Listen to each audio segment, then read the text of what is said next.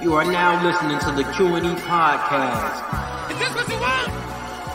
Huh? Is this what you want? Well, come and get it, goddammit! What's up, everybody? You're listening to the Q&E podcast, and you're here with your boy Q Hicks right now. And I got Edgar on the other line. Edgar, tell the people what's good. What's up, everybody? Welcome to another episode of the Q and E podcast. We got a lot coming for y'all today, man. We got basketball news. March Madness is right around the corner. We got some NBA, NFL topics for y'all, and y'all know we coming with the entertainment, current events, and everything else. We got a pretty good week for y'all. Yes, sir. If this is your first time listening, we do have five segments. We have our sports segment, Two Wild Wednesday. Social media wants to know entertainment and current events and pass the aux. So definitely stick with us throughout this whole episode.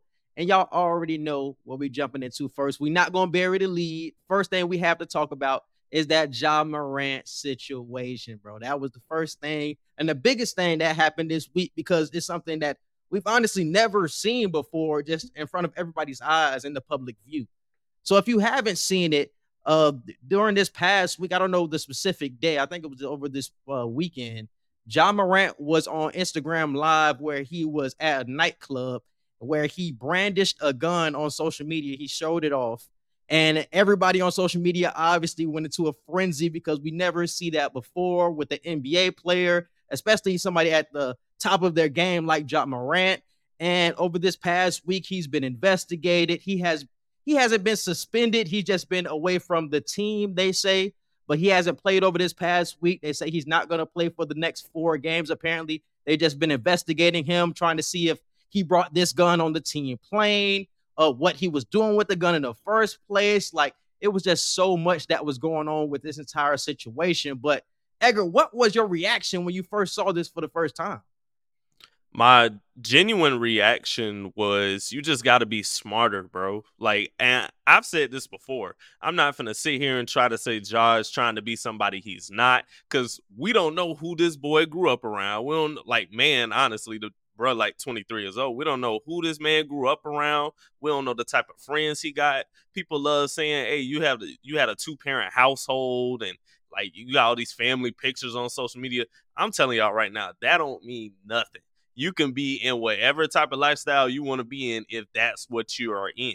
So I'm not gonna sit here and say Ja ain't this or whatever, but he has to be a lot smarter than this. You can't be at the superstar level that you are at making these kind of mistakes. And it's not like these are people in your camp doing this. You are associated with the last two or three headlines that have come up about you. That Pacers incident with the red beam pointing at the team bus and whatnot people were saying you were in the car. Now there was no photo evidence, like it was all just speculation. But people are going as far to say you are involved in this stuff, not just the people you are cool with or hang around with. And with the Instagram live video, I see you, and if it's not you holding the gun, the gun is by your face. So whether it's literally you holding it or somebody else, you're associating yourself with it so deep to the point of where we have to look at you I know everybody is saying like he needs to better the people who are around him, but Ja has to make sure he's in a right head space too, not just the people around. You can fix the people around you all you want, but if you still aren't right, then that's where you have a problem. Like you're a father, bro. Like you have all these father daughter moments on court. We know you a good dude. You got this Nike contract who knows what other deals you could have had like before this moment happened. Not saying he can't still get some, but don't hinder yourself too soon. Don't put this look on who you are too soon. We seen with AI, AI was like really in stuff, you know, coming into the before league. Before like he came had, into the league, yeah. Before he came into the league. So it was AI was trying to shake that look off of him his whole career. You didn't come in the league with this type of look. You just now are getting to the point to where you're building this persona that we haven't known you to be. So my genuine reaction was just be smarter, bro. Like I'm not gonna try and tell you what you are and what you aren't, but if you are like that, because who is somebody we always associate gang culture with? John Wall. John Wall throws up blood signs after every basket, at least at least the first seven to eight years of his career. I don't know what the man do now because nobody pays attention to John Wall for real at this point. Hold on, hold on. Ha- have respect for John Wall, bro. You ain't just No, gonna talk I'm about my man like he like. Come on, it's still John Wall, bro. No, but, but I'm Relax, saying like in terms of in terms of highlights and superstars, like how much yeah, yeah, yeah, how much John Wall content do you I just didn't like how you said it, but I get what you're saying. I no, no, like no, my my bad. Like we respect John Wall. Don't get it wrong. Like, but he he did that throughout his entire early half of his career, at least. But there was nothing attached to his name other than him throwing up the signs. Like there were no rumors of this, there was none of this, blah blah blah. So with Ja, you just got to be smarter, bro. You you got to be smarter. And honestly, my biggest takeaway from this whole situation is how people have been trying to give him passes, honestly, throughout this Mhm. situation. And that was something that was so major to me and so weird to see. It feels like everybody was trying to blame the media. Oh, the media has been paying this narrative of Ja of him trying to be a thug when that doesn't make sense. He's doing it to himself. Nobody Exactly. is paying this narrative for Ja. Nobody is giving Ja this gun and telling him to put it on social media. Nobody is uh, creating these stories about Ja. He's doing this to himself. He's putting himself in these situations. Everybody's saying he got to change his circle. Everybody's saying the media got to lay off of him. Everybody's questioning, oh, the if the gun was legal and all this other bullshit. When that doesn't matter, bro. It's about the optics, bro. You are an NBA player at the top of your game, an MVP candidate, and you're at a nightclub with a gun on Instagram Live. Why are you even on Instagram? Like, bro, you should be living low key. You don't even need to be need to be a part of that life. You can have fun outside of this shit. You know what I'm saying? Like, and I think that's something that players realize throughout their careers. Like, man, I really don't need this nightlife. I'm gonna just stay in the crib. You know what I'm saying? It's, it's a way safer environment. I'm just with my people, and we, you know what I'm saying, we're just having a good time. I feels like feel like nothing happens when you're outside, like past a certain time, especially when you're in the league, bro. Like nothing ever happens right. And this was a situation that happened. But it was just so weird how people were trying to make excuses for him about if the gun was legal, the media's doing this. Oh, they're trying to tarnish his legacy. When Ja Morant has done all of this himself, nobody told him to tweet out, "Oh, you should." Uh, what what did he tweet out, bro? You should see how it's free Hollows to see how Hollows feel. It's fr- nobody is telling him to tweet that. Like he he wants to make this persona for himself. And all of these stories have been coming up over the past few weeks about Ja. And then you do this. It feels like he wanted to feed into the narrative that he was building himself by doing this. I feel like he knew what he was doing by doing this. Like everybody else is acting like this was an accident when I truly think he did it on purpose. Like he knew what he was doing. He wasn't drunk and didn't know what he was doing, bro. John knew what he was doing because throughout these past a past year at least, it feels like he wants to give off this thug quote unquote persona, bro. It just feels like that's the energy he's been giving off, and we're seeing it show up in these recent articles and recent videos, and nobody's telling him to do this. Because according to Ramona Shelburne and Liz Merrill from ESPN, they they wrote the article on the Colorado investigation. It says Colorado is an open carry state, although there are exceptions to the law, including the carrying of a firearm on federal property. It is illegal in Colorado to possess a firearm while under the influence of alcohol. So that was a big reason about the investigation. Even if he wasn't drunk to where he wasn't coherent of anything, they weren't investigating of whether or not he was intoxicated. Plus, I believe it's it is an NBA rule You can't bring it on a flight. allowed to have a firearm. You can't bring it on a flight, and you can't take it on. You can't take it with you on team business, aka a game or a team event that you're going to or something like that. So he would have been in trouble either NBA wise or state wise. And this and this goes back to the Gilbert Arenas thing that happens happened like I don't forgot what year it was 20 years ago, damn 2009, 2010 or whatever. When he ended up bringing the gun to the locker room, he ended up getting suspended 50 games. And I heard a, a Gilbert Arenas uh, podcast. He was talking about that situation, how it's now it's not a certain amount of time that you get. They just gave him 50 games because they were trying to really like like really force Mhm. players to understand like, hey, that's a no-no. 50 Set games is a big thing. They're trying to set an example with him. So it's not really a standard, but I was hearing that same type of thing about Ja if he was to be found guilty of bringing the the gun on the team plane, uh, bringing it to team business. So I was hearing that same type of thing. So I don't know how he got the gun if he's going to come back in a few games because Woj or Shams ended up coming out and saying that he's going to be back in four games. So I'm assuming that he didn't bring, it on the team plan and he was cleared of all of that. But I don't know how he got the gun in the first place. Yeah, he he was cleared. The investigation with Colorado, that investigation is done. Like they nipped it in the bud due to insufficient evidence. So the Colorado thing, he's clear at this point. But when Mhm. it comes to the team playing and all that, they haven't really given But any still- more details about that. But this this is how I'm tripping, bro. Because I'm I'm surprised he's not losing sponsors because of this. Because look Yeah. at what happened. Look at what happened. Nike got his back. And, and Nike has his back. How? Why does Nike have his back? Is why I'm tripping. Like not not saying that I want him to lose his money, but why?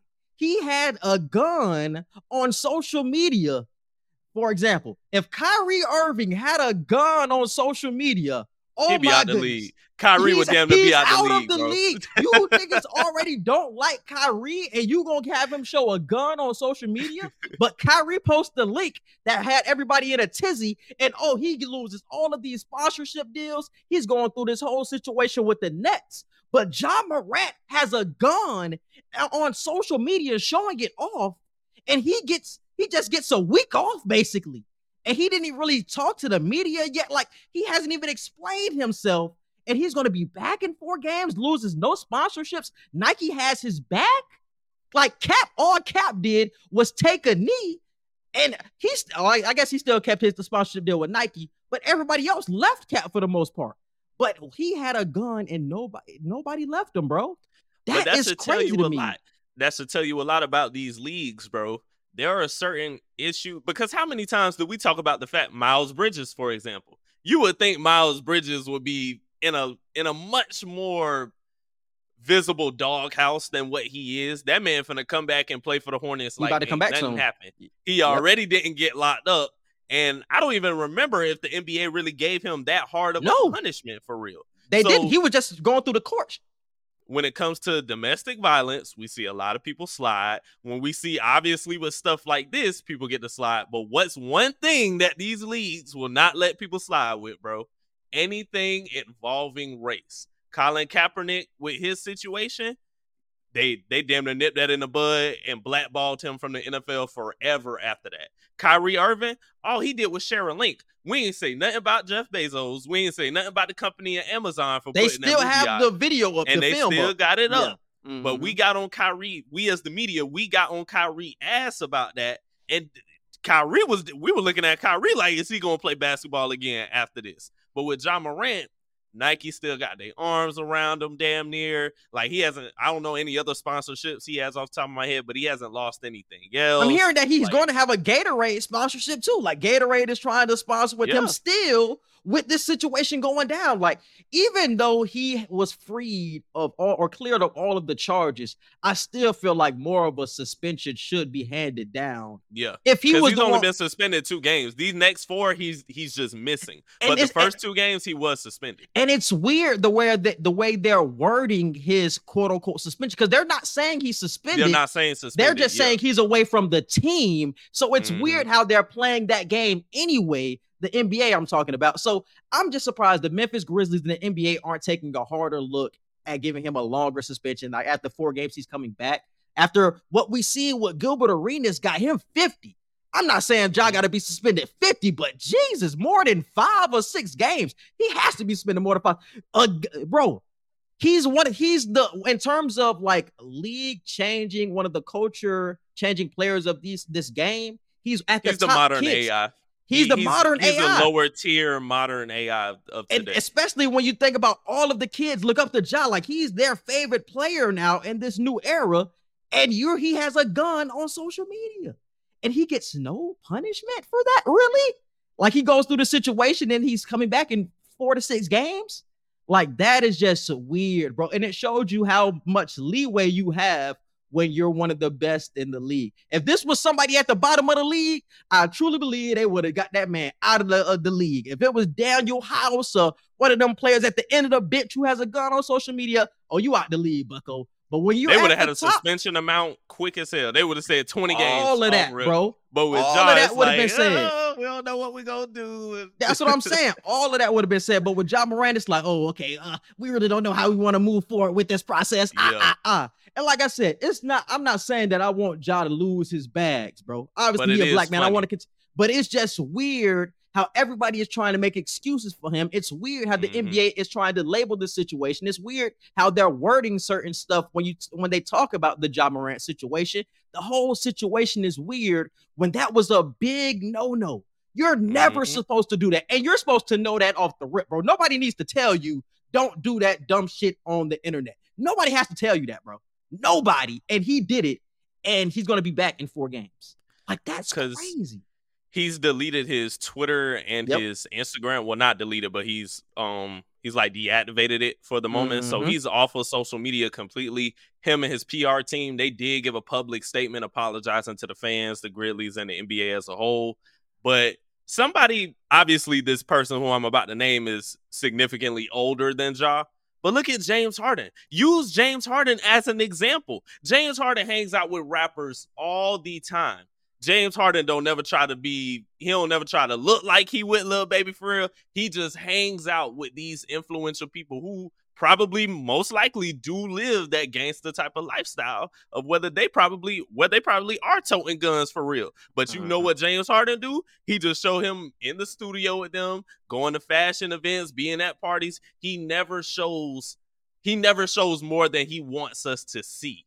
And I think that was a moment Ja wasn't thinking, and he just showed us more than what we should have seen. It wasn't no issue, honestly, of him being at the nightclub. You grown, bro. You on the team. It's plenty of um players around the league who, when they're on the road, they go somewhere during their night Mhm. off in between games and shit. Do what you do, but you have to be way smarter than that. And something I didn't like um about this whole situation, and this is a character flaw with Ja that he needs to fix. It was um word that came out that Steven Adams tried to have like a team meeting. Steven Adams, who is a veteran in this league, who is a well-respected player in this league, and who should be well-respected in that locker room, especially the way he protects all of y'all when y'all get in scuffles. He tried to have a team meeting, and the some of the younger players, it wasn't just Ja, but he has the biggest name, so he's gonna get the headline. A couple of the younger players on the team, they just kind of blew off the team meeting, like, all right, bro, cool. In one ear, out the other, they didn't really care what he had to say.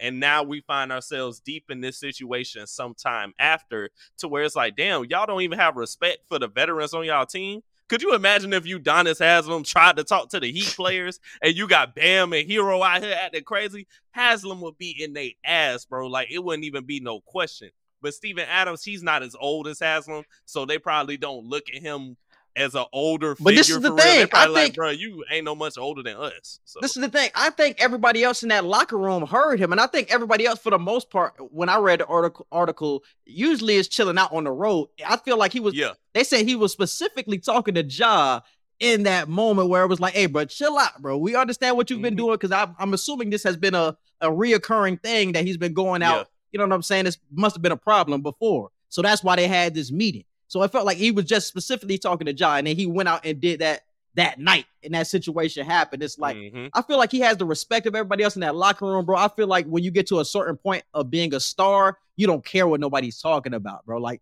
you just have to go through certain experiences, and that's how you learn your lesson. And that's how Ja is trying to learn, uh, trying to learn his lesson right now, learning it through experience rather than the the voice of Steven Adams, the voice of reason in that situation, bro. But it's crazy, dog. But I'm just yeah. The biggest thing I took away was just the the amount of excuses people have been trying to make for Ja, and, And- it- it's and just been weird. like Quincy said, like Quincy said, we both hoping he learns from this and he bounces back. I'm glad he learned this at 23 instead of like 27, 28 when you real deep in your NBA career at this point. Mhm. So the fact that he only a few years in, 23 years old, he didn't hurt any nobody has been hurt, nobody has been threatened or whatever. I know there's was some rumors about him like in other situations, but there ain't no evidence on none of the other stuff they're bringing up. So I'm not. But after this stuff up. situation, doesn't it look like it's true? It it, it, looks this, like this, true. this situation Yes. makes everything else more true. And that's something else that I wanted to make a point to because he had that story come out about him punching the kid, and then he came out and pointed a gun at the kid. And then we had the situation at the Pacers facility, uh, how he was in the car with somebody who pointed the red beam at one of the Pacers facility workers. Like all of those stories have more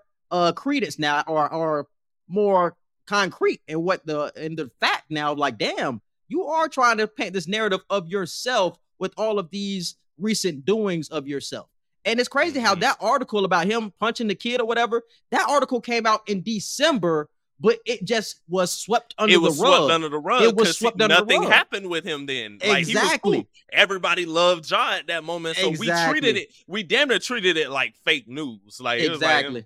They they just trying to come up with shit about him, blah blah blah. But like, no, Mhm. you done had two, three more incidents since then. It's like, and they're all your fault, damn near for the most part.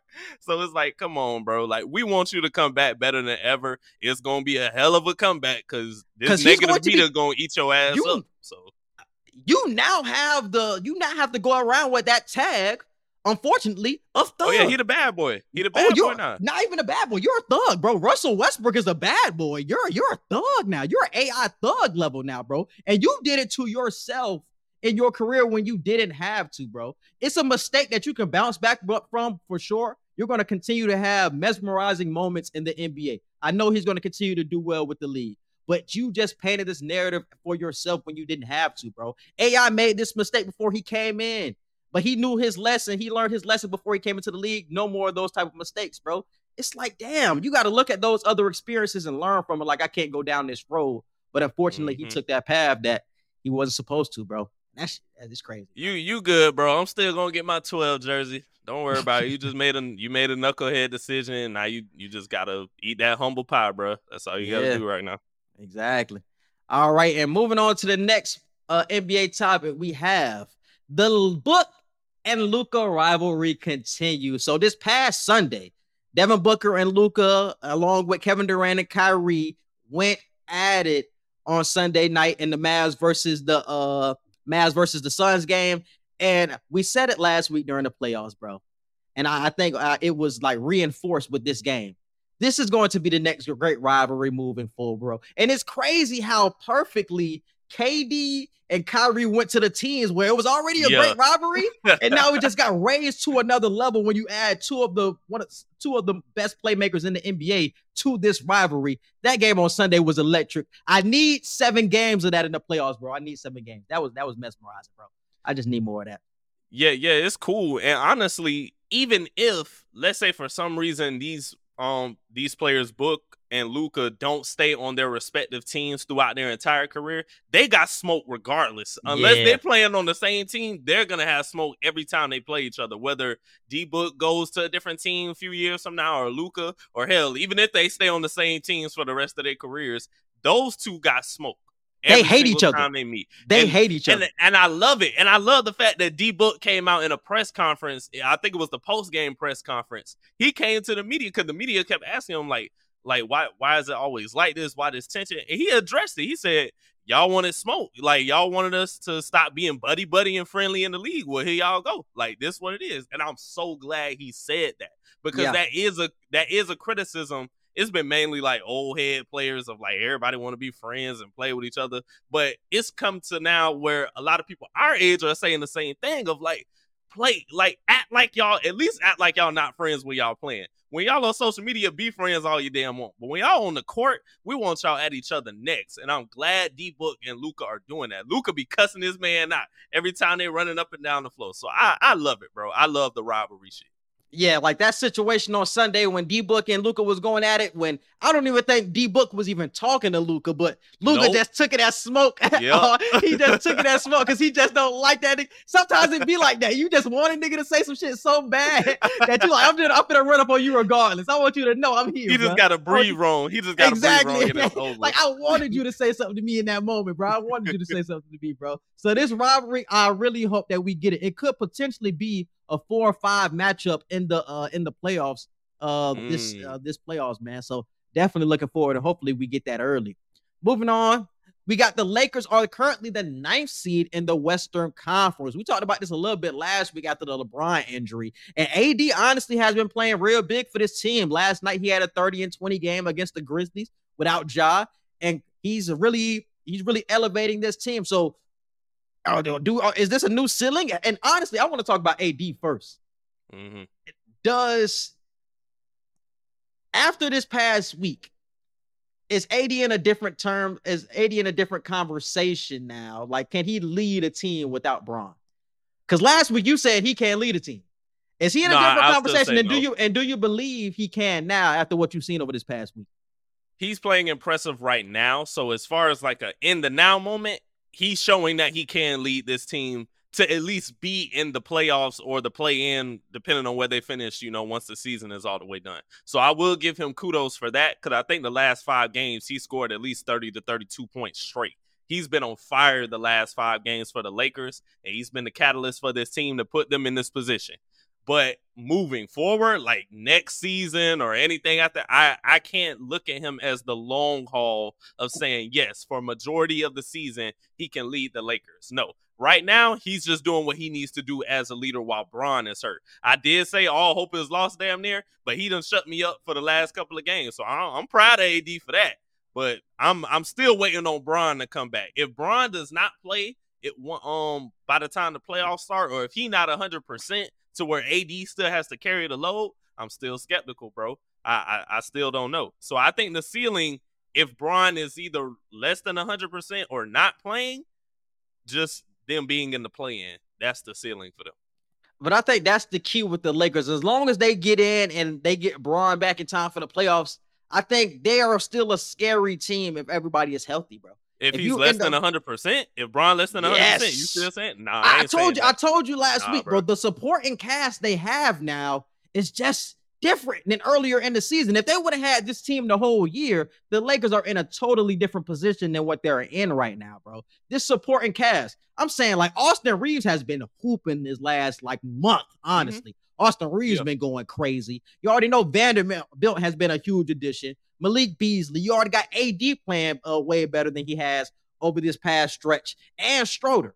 Like this supporting cast has just been way better, and they haven't even had D'Lo back because D'Lo has been hurt. So when they get D'Lo back, that's going to be another boost to their, you know what I'm saying, their uh their team. So I think this Lakers team is in a way better position than they were earlier in the season. If you get Bron back, even if he's not 100%, I still think they're a dangerous team come playoff time, bro. And if you get a chance to go at one of those inexperienced teams, like the Kings are currently second in the Western Conference right now. Even if you see the Grizzlies in the the the uh the first round, like the Lakers have a shot and a real chance to upset them come playoff time, bro. So I wouldn't be shocked at one bit. One bit, I would not. And moving on to the other team in LA, the can't get right Clippers. I don't know what's going on with LA, man, but it, it's getting ridiculous at this point, bro. And everybody trying to blame Russell Westbrook for what's going on. And it, it don't matter where Russ goes, he gets the blame when it's not his fault. Like Russ is just one man, and everybody acts like he just destroys the whole system, and it just doesn't make any sense, man. They were just on a five-game losing streak, and Russ got all the blame, even though Kawhi and PG didn't play up to their standards. And this is one thing I wanted to talk about. When those two came together, they were labeled the best two-way players in the league, and you put them on one team. It's crazy that none of them, especially PG, play defense anymore. Like that team gives up points like it's nothing at this point, dog. And that's something that people do not talk about. Like this team, even though they have Kawhi and PG, and you think you already you automatically think defense because of the name, they don't play defense anymore. Like Kawhi can get in modes when he goes back into defensive player of the year mode, but he's not in that mode at all times. And I don't think PG is just even capable. I don't even think he tries on defense now. So this team that we think the Clippers are in our mind, they just aren't. They just aren't that team anymore, dog. And it's just we're seeing it right in front of our face, and nobody wants to acknowledge it. I've been telling y'all for the last what month now. People need to realize Kawhi Leonard been skating. When it comes to getting criticized, he's been skating under the radar so smooth with just either not playing for load management or just always being hurt or just not effectively having streaks of when he is playing well. And then PG, like Quincy said, it's damn near like PG just fell off a cliff defensively at this point, and it's like, hey, he could just still get you buckets. Don't count on anything else outside of that when it comes to PG at this point. When we know the old PG for being a phenomenal two way player. So I, I totally agree, bro. Like the, the Clippers, th- this is bigger than Russ. Yeah, has Russ probably played a factor in how they've been losing lately? Yeah, probably, but not to the extent of where this is all his fault. If Russ was not on the Clippers right now, The Clippers would just be losing or just disappointing us in a more aesthetically pleasing way. That's all it would be. Like it wouldn't be this losing streak and it wouldn't be no, oh my God, like they just can't get it right at this point. What would have happened if Russ was not on the Clippers right now? They would have just been continuing along, winning a few games here and there. Playoffs would have came, and they would have got their ass bounced either way. So I, I don't understand how everybody is just blaming Russ right now. Russ is probably just making it look uglier than what it already was and what we were ignoring. But Kawhi and PG, bro, they've been skating, bro. They they said that the new Kings in LA, and then everybody just got quiet when Bron won that trophy, and it's like, oh, never mind, we ain't gonna say shit no more. So. and this is the thing about Kawhi, and this is why I think Kawhi skates. Because I feel like you asked me this question before. I think this is when we were talking about who was under the most pressure going into the playoffs. And I said, I don't know why Kawhi always gets passes, but I think he gets a pass because he has he has been cemented. His legacy has been cemented so early in his career. Kawhi came into the league in what 2012, and I think Mhm. by his seventh year, he had two championships. He killed two dynasties with the Heat dynasty and the Golden State dynasty. So it was like by year seven, his resume was already Hall of Fame. So it was it was nothing for Kawhi to really prove after that. Even though he went to LA and said, "Yeah, yeah, I'm the king of LA" and all that other bullshit, but it was really nothing else for him to prove because his his Hall of Fame case and his resume was already cemented, dog. So now when you think of Kawhi, it's like, yeah, he can add to his resume, but you can't you can't not call him great because he's still great. He still has his moments now where he's still consistently good for a long period of time. His legacy is cemented, and I think that's why he gets passes. If it was somebody like KD who wasn't winning championships and he hasn't killed two uh, dynasties, it'll be like, okay, we need this. We need you to do something. We need you to do something for us, for you, for us to believe in you. But for Kawhi, it's like he's already done everything. By year seven, he did everything. He did everything twice. He was a defensive player of the year. He was an MVP candidate. He did all of that. So everybody lets him skate now for what he did early in his career. Well, does that mean we look at Kawhi on a lower tier than when it comes to Bron, Curry, and KD? Oh, for Because sure, if- for sure. I'm about to say if we're letting him just cap it off right there, like okay, you've had a legendary career already. That means we're not holding him to the same standard as these great people of okay, you've done this, but now we need you to do this. Okay, well now let's Mhm. see if you can do this because we do that with Curry, Bron, and KD. But this is the, but this is the thing with this is the thing with Curry, LeBron, and AD or and KD. They were all top picks in the NBA draft. With with Mm. Kawhi, he was the true. 15th pick. Nobody expected Kawhi to be the player he is. So That's the fact true. that he was an MVP candidate, defensive player of the year, a two-time finals MVP by year seven, while being the 15th pick, it was like he exceeded everybody's expectations by year seven. So when we see what he's done over the past five years or past four years, it's like, okay, he gets a pass because nobody really expected him to do anything anyways. He already got two Mm. finals MVPs. He already got two finals. What else So is I- there I to get it. prove? It. lets him Okay. skate by. Is that an excuse? Is that a real excuse? No. But it's Oh something yeah, that I, I don't buy into it, but I That's what I'm understand. I that's totally what I'm saying. But it's something that it's real though, and that's why he gets passes so many times because by year seven, he's done everything. Like, and it's crazy to say he did though. And he, he kind of came out of for most NBA fans, he did kind of come out of nowhere. So I, I I understand it, I guess. All right, and moving on to what happened to the Pelicans. So Edgar, dive into this a little bit for us.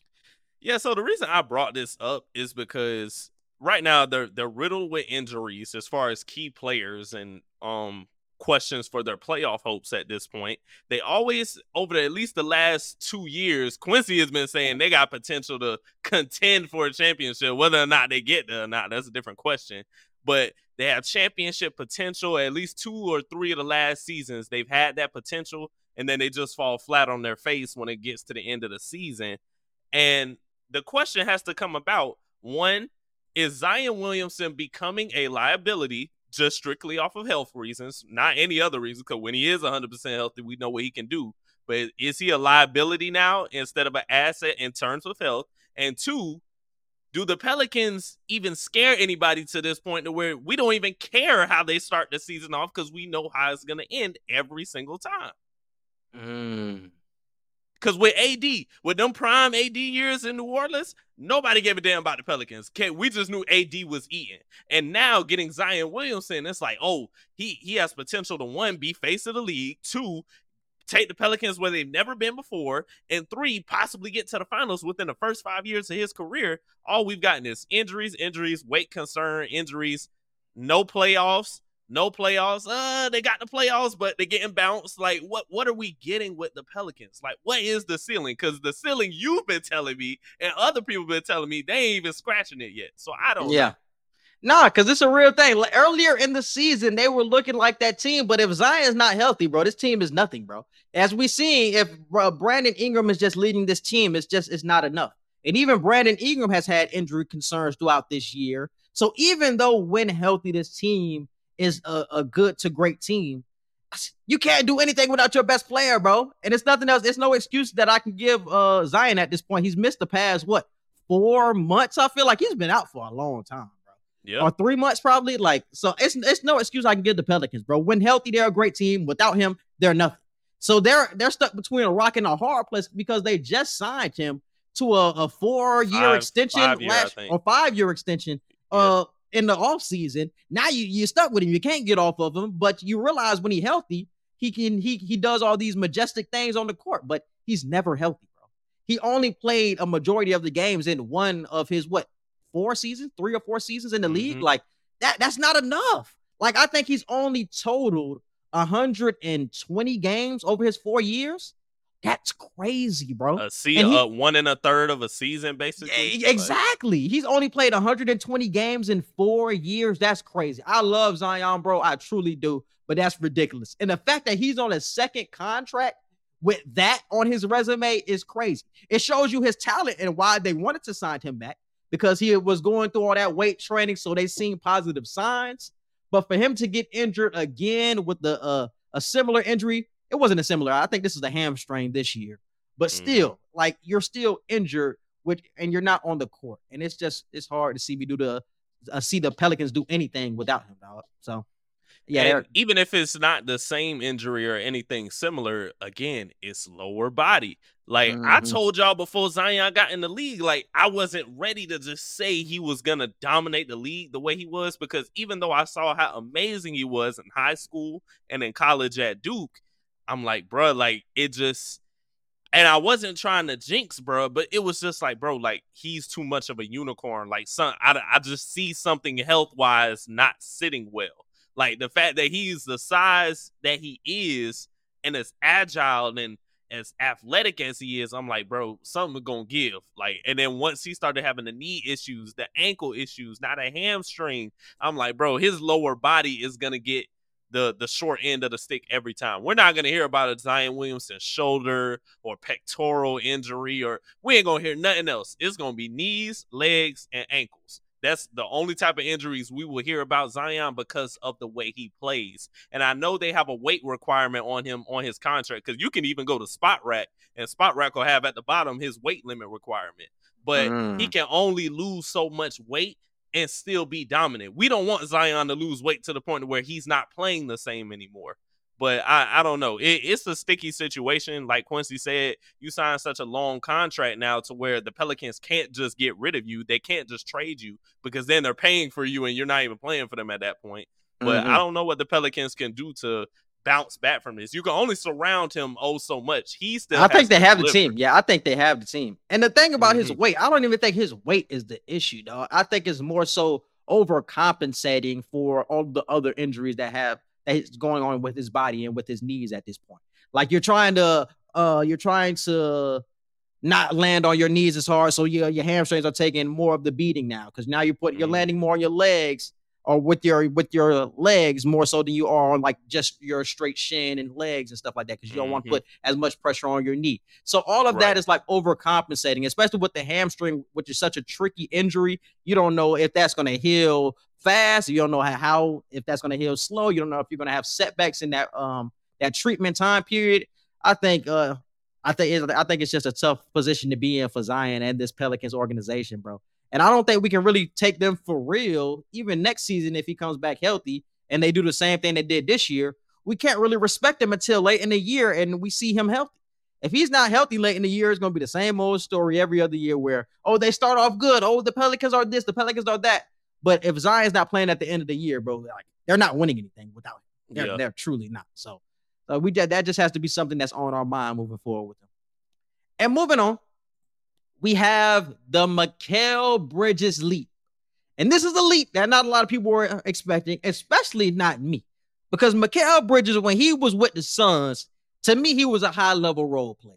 Obviously, Yeah, he was a too. good role player on yeah, he was a high level role player with the Suns. Uh, the third piece behind uh Chris Paul and um and Book.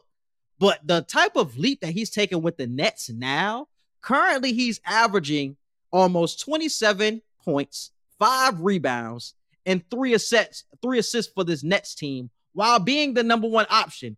But the the the type of bag that he has shown while playing for the Nets is something that we didn't see with the Suns. I feel like he's Mhm. been totally freed, and we're seeing a different Mikal that we didn't see. Like I didn't see these uh tween tween hezzy step back moves from Mikal when he was with the Suns, or not as consistently. They were take they were running him off of pin downs. They were doing stuff Mhm. like that, having using him as a spot up shooter more so. But they were not letting him just free ISO and get a bucket. But he's with the Nets now, actually getting real buckets with the uh, with the Nets, and I'm just completely impressed and shocked by what he's doing because I compared it to something that we seen uh in 2012 with James Harden, where James Harden was a great player when he was with uh OKC earlier in his career, but he was a six man. But when he got his own team, he just blossomed until the James Harden that we know today, where oh, I can give you 10 assists, but I can give you 30. Like, this is the type of player that he resembles to me. I don't think he can get, he's not a playmaker like James, but the type of bucket getter that he has become in front of our eyes is has been shocking to me, bro. I know it's a small sample size, but Mikal Bridges is the bucket, bro. Definitely a bucket. I think he's making a case to where I think he's making a case a case to where he could be a legitimate number two on a team. And Uh, think about I it, he's a, he's already a defensive player of the year candidate too. Yeah, You know, he, So he- yeah. he got the hardware behind his name of like, hey, I can I can play lockdown D too based on you know my uh candidacy with these awards. You know I can get points when it comes to you know spread offenses and whatnot. Um, but I think he's making a case to being a great number two player on a championship caliber team.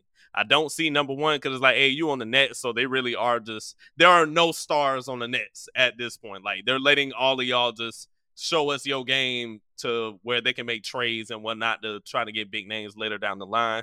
But I think Mikal Bridges, like, I wouldn't be surprised if he gets picked up by a championship caliber team next season. And it's like, oh shit, like he's the the second reason why this team is doing so well. So he he building the case for sure. I, I love seeing it. I didn't expect this at all. I just saw like a good off the bench six man role player. So Definitely shout out to Mikal, bro. And moving on to Pau Gasol's jersey retirement. So the Lakers retired Pau's jersey yesterday. Uh, it's sitting right next to Kobe's, and it's obviously a monumental occasion for him because he is the godfather of Kobe's kid, So it was emotional seeing last night. So definitely shout out to Paul Gasol. But a question that Edgar brought up is: Is Pau a top 100 player of all time? Yeah, and the reason I brought this question up is because he and just to go over some of his highlights and awards, you know, two-time NBA champion, six-time All-Star. Uh, he has a couple All NBA second teams and third teams. He was a, a Rookie of the Year in 2002, and he has tons of European, um, what you call it. He had tons of European accolades as well. But I'm asking the question because he was part of a dynasty with Kobe. He was a great second and third option during a lot of um Lakers years. And getting a jersey retired by the Lakers, that that's a huge staple on your playing career, bro. So that's why I'm posing the question. Do you think he's top 100 all time? I know we had the top 75 come out not too long ago, but do you think Paul Gasol is a top 100 NBA player all time?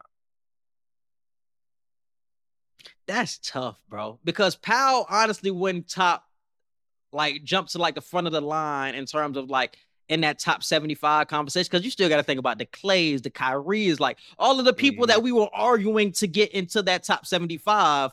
Those would make the top 100. So does Powell Mhm. get over players like them? Like, is he over Clay? Is he over Kyrie? Like, so many new age players will get the the bump over Powell, especially when Powell's last game, I think, was like in 2017. So it's weird. But for his era, he was definitely a dominant presence. Without him, Kobe doesn't win those two championships in LA. So he was the second best player for sure. I think he deserved to have his jersey retired. But to call him top 100, I think would be more so recency bias, more so than anything. He was a good player while playing with Memphis, too. Let's not forget. Powell Yeah. definitely had some good years with Memphis before he got traded to LA. So I'm not forgetting that. He's one of the best European players to uh, come over here, but top 100, dog. I think that's a stretch. I think it's a stretch to say top 100. I don't think it's a stretch, bro. And top 75, yeah, that top 75 way too hard. He not cracking the 75 because there's too many names that were already left off that list before we even thought of Paul Gasol. But top 100 in terms of in terms of impact to the team, like we just said with the whole Lakers and Kobe's thing, and and like you said with the um with the Grizzlies, like in terms of impact that he has on the team, in terms of the fact that he was a rookie of the year and then also got some all NBA accolades. I, I gotta say, bro, and and multiple All Star appearances, he could crack the top 100. Like I, am not sure if I can see here and like name was 100 Tracy or Vince? Was Tracy or Vince in that top 75? I don't think Tracy or Vince were in the top 75. no, but I would put them too. Paul Gasol is in the conversation though. He's in the conversation. That's what I, don't said. It's a lot of nick, bro. It's a lot of names you can put over It's Powell, bro. I ain't gonna lie. that he's not. I I'm think he you, in it. bro. I think Paul, some I can't names you can put over name- Powell, dog. I can't name a hundred players better than Paul Gasol. I can't do that. I can't do Paul like that. I think it is, bro. I think this is just recency bias. If you actually sat Mm. down and gave me like everybody in the NBA and I could pick through, I'm telling you, these new age players would get a bump because they're just more skilled now, bro. But I'm but they still got to prove themselves too now. Like I understand there are new age players now who are Mm-hmm. more skilled and whatnot, but damn, we can't just completely ignore resumes at that point. We can't just ignore resumes Mm. because just because you're playing better at the moment, just because like right now, Mm. I could say um who's a good? I could say Luka is a way better player than Paul Gasol. yeah, like Luka's already top 100. But I'm saying, like, let's say Luka doesn't have as many NBA accolades. It doesn't matter. We know, we know, European wise, he got the accolades to be the one of the best European players. Period. But when it comes to NBA, what if Luka plays ten years and doesn't really accomplish anything? Bro, Are you still I'm, putting I'm gonna tell you this. I'm, I'm gonna tell you this, bro. Luka is already top 100, bro. Right now, Luka can stop hooping, and he's top 100 right now. He hasn't done anything in the playoffs, but he's Mm. already top 100 right I now. don't know, That- and that's No, what I you mean. Those, yourself a little those, bit. those type of players are top 100. Like, look at Dame. Dame has done nothing in the playoffs, but he's been consistently good for a long period of time. So we're looking at Luka, even though it hasn't been a long period of time, but for these five years Lucas has been it, been in the league, he's been one of the best players, consistently good, 30 point a game type of guy, and leading his team deep in playoffs, like we seen last year to the Western Conference Finals. In year five, he's already in the top 100 conversation, bro. And we're gonna continue. We're gonna continue to have more players like that moving forward. Like Ja Morant is gonna continue to get into this top 100 conversation. So it's like I can't even if I just say look at it mm. for right now. If I just look at it for right now, I can't say he's in the top 100, bro. I can't. Because I'm, I'm really just counting the resume. I'm not discounting what you're saying as far as like who's the better player for real. Like obviously, if anybody got eyes, you can clearly see yes, Luka is a better player than Paul Gasol. But when it comes to not just playing, but your impact on the team, the way you help the team win championships, like the legacy you have with the team that you are on, like that man got his name in the rafters next to Kobe, bro. For sure. Like we can't just slight that man and say you not For top sure. 100, bro. I don't, I don't know. I'm maybe I'm looking too deep into the resume aspect because I, I totally understand the the eye test of like just seeing who clearly can play and who can't play as well. But I don't know, mm-hmm. bro. Paul Gasol, he he top 100, bro. I, as of right now, I would give him the nod and say he top 100. I don't think so, man. I don't think so. But definitely shout out to Powell, though, man. Definitely deserved uh jersey retirement. And now let's move on to the NFL topics, man. First thing on the docket is the Ravens franchise Lamar Jackson, but it was not a normal franchise tag. This was a non-exclusive franchise tag, which basically means that the Ravens let him test the waters, talk to other teams, but no other teams were interested which raised a lot of questions about what is really going on in the NFL where nobody wants MVP winner Lamar Jackson on their team. It just smells fishy. Edgar, bro, tell me what's going on. Uh, I don't know the word everybody was using, but I'm gonna say coercion, like Collusion, yeah. collusion. That that's what it Mm. was. It's a, I think it's a lot of collusion at the moment, and some people were saying it's got to be with agents too at this point, not just team executives and whatnot, because there is no way. And I tweeted, I tweeted this. We talked about Daniel Jones getting a contract extension. Quincy was more on the Quincy opened my eyes of saying, bro, it's run it's like 10 running backs damn near every draft at this point in the NFL. It's more important to pay the quarterback. So I'm not mad that Daniel Jones got paid.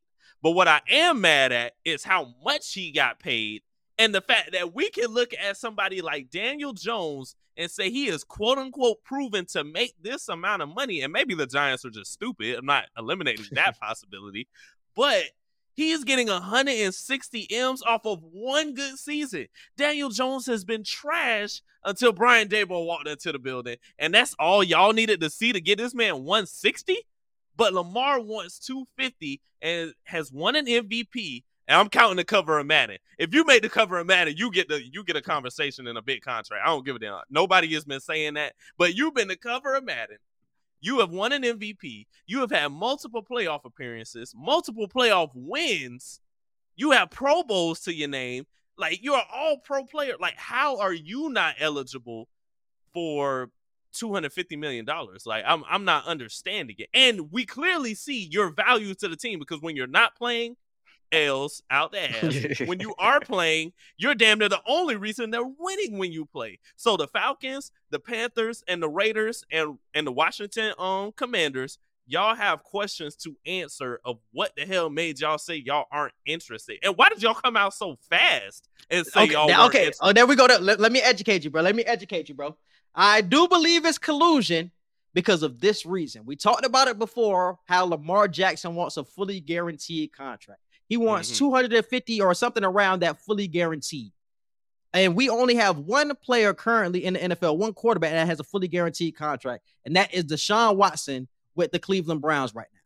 Nobody else wants to pay a quarterback a fully guaranteed contract because they're scared that it will set a precedent in the NFL that all of these other quarterbacks will want fully guaranteed contracts down the line. And NFL execs and owners do not want that. Now they now the NFL owners are trying to make the Cleveland Browns just look like dumbasses by saying just because they signed Lamar or signed Deshaun to a fully guaranteed doesn't mean that's going to be the normal thing moving forward.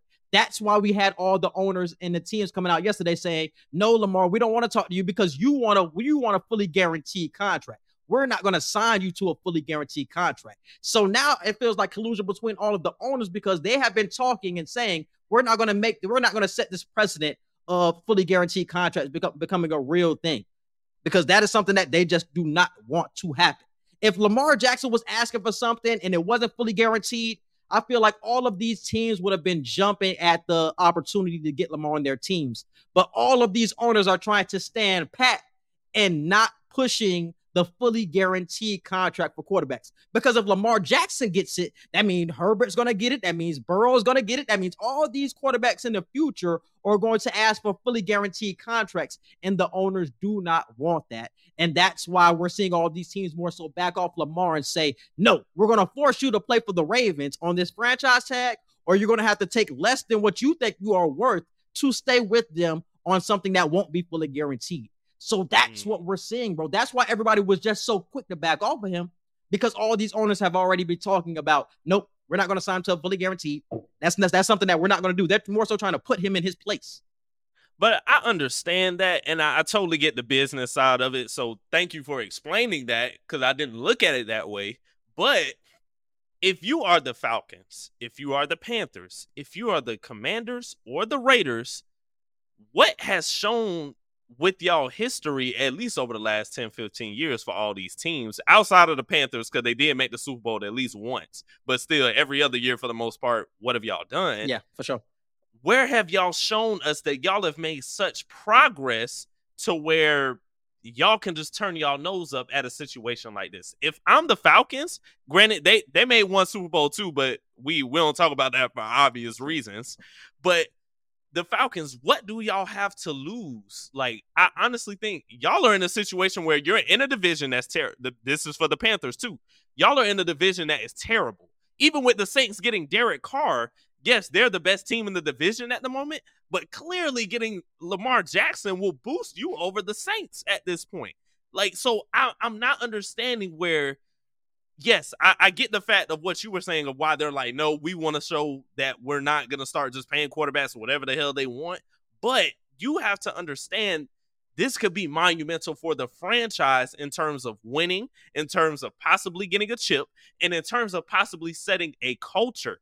If he would have went to Atlanta, bro, do you know that what that would have done for the NFL? Not just for Atlanta, like for the league as a whole. Lamar being in Atlanta and the place division, where Vick played, Oh, and, and I'm about to say you would have had the Mike Vick love, like and all that type of shit. Like you would they would have still had a decent amount of weapons. You would have been in a terrible division, so it would have been yours to lose at that point. And you would have had Super Bowl expectations every year, damn near. So if you're the Falcons or even the Panthers, I'm looking at you crazy. Now the the Commanders, the Commanders are in a situation where it's like they may not need a Lamar Jackson quarterback. They may just need a good enough quarterback to win the division and move on from there. So they're they're probably the only team that I'm like, okay, if they say no, I get it.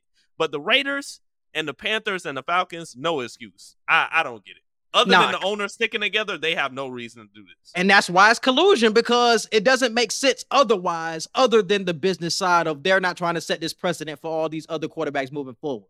Because I fully agree. When I found out that the Panthers were interested at first after the Ravens signed him to this, or after they offered him this, uh, I don't think he signed this contract or this franchise tag yet. Mm-mm, I still don't think he he's signed it yet. Yeah, he hasn't signed a franchise tag yet. But mm-hmm. when they offered him the franchise tag of being non-exclusive, I was like, the Panthers actually have a chance to get him. Like I never thought it was an opportunity for us to get him. And with this franchise tag, I heard that if you sign to a new team, uh, you can sign an offer sheet with a new team. If the Ravens don't match it, they you give the Ravens like two first round picks or something so, like that the Ravens get two first round picks if another team outbids them and they yeah. do end up trading Lamar, the, the Ravens will get two first round picks. But if no Lamar. other team, yeah. yeah, if no other team offers more, um, and the Raven or the Ravens don't aren't able to match whoever else offers, then he has to just sign with them and, and play yeah. for the Ravens next season. So yeah. they're either getting two first round picks for Lamar Jackson with a trade or Lamar is in a Ravens uniform. Basically. And if you're the Panthers or the Raiders, that's a still of a deal. That is two a first steal, round, bro. Bro, two first round picks for Lamar Jack. That's it. That's it. Uh, we got the Jets over here about to trade two or three for Aaron Rodgers' old ass. So you telling me two for Lamar Jackson, who's 26 in his and prime? this is the thing. This is the thing, bro. You don't even have to offer what Lamar wants at this point. You just have to offer more than the Ravens. I think the Ravens are, are saying like 32 mil a year, like at least or whatever. I think that's what they're offering for Lamar at this point. So with the franchise tag with the franchise tag, all you have to do is outbid the franchise tag, bro. That's all you have to do. If no, no, no, no. You don't have to outbid. If you have to outbid the, you have to get, you have to pay him more than Daniel Jones. You have to pay him like forty five mil. We, that's true.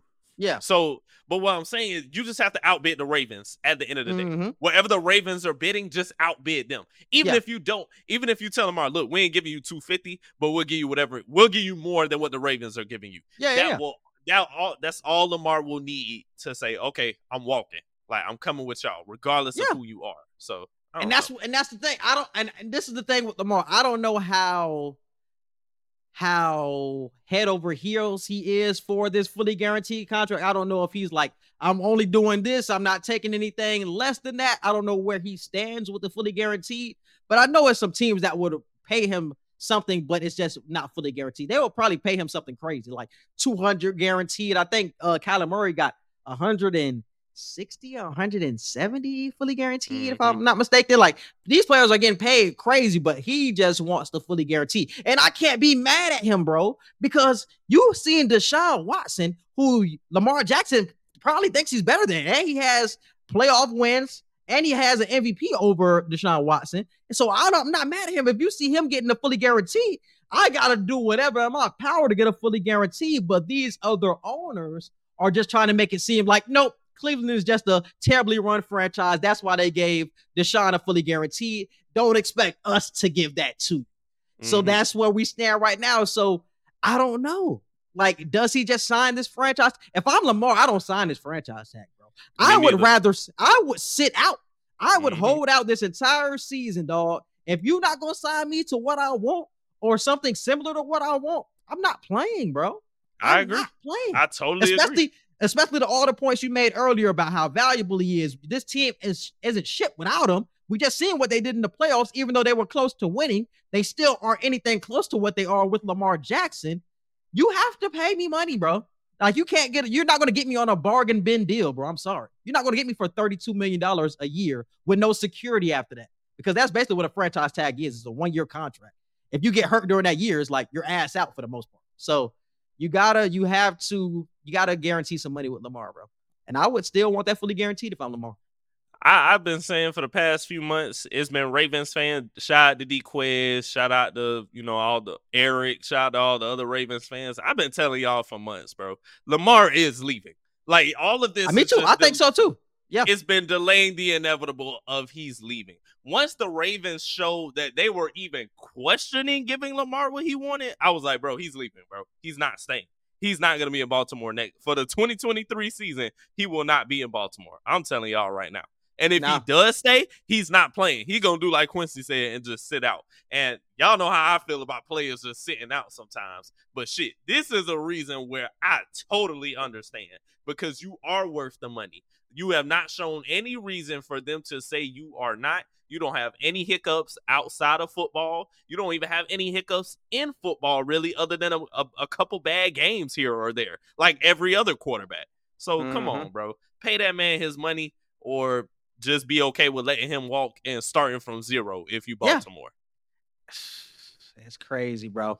It's unfortunate for Lamar that he has to go through this when he's this type of talent. You usually see no other players go through this unless you're like a mid-tier quarterback goes through like the franchise tag shit. Like we mm-hmm. see Kirk Cousins go through the uh, the franchise tag. We see Dak almost get franchise tag. We see those caliber of players get franchise. Lamar Jackson, who's arguably a top five to seven quarterback in the league, supposed uh, almost getting franchise tag is ridiculous, bro.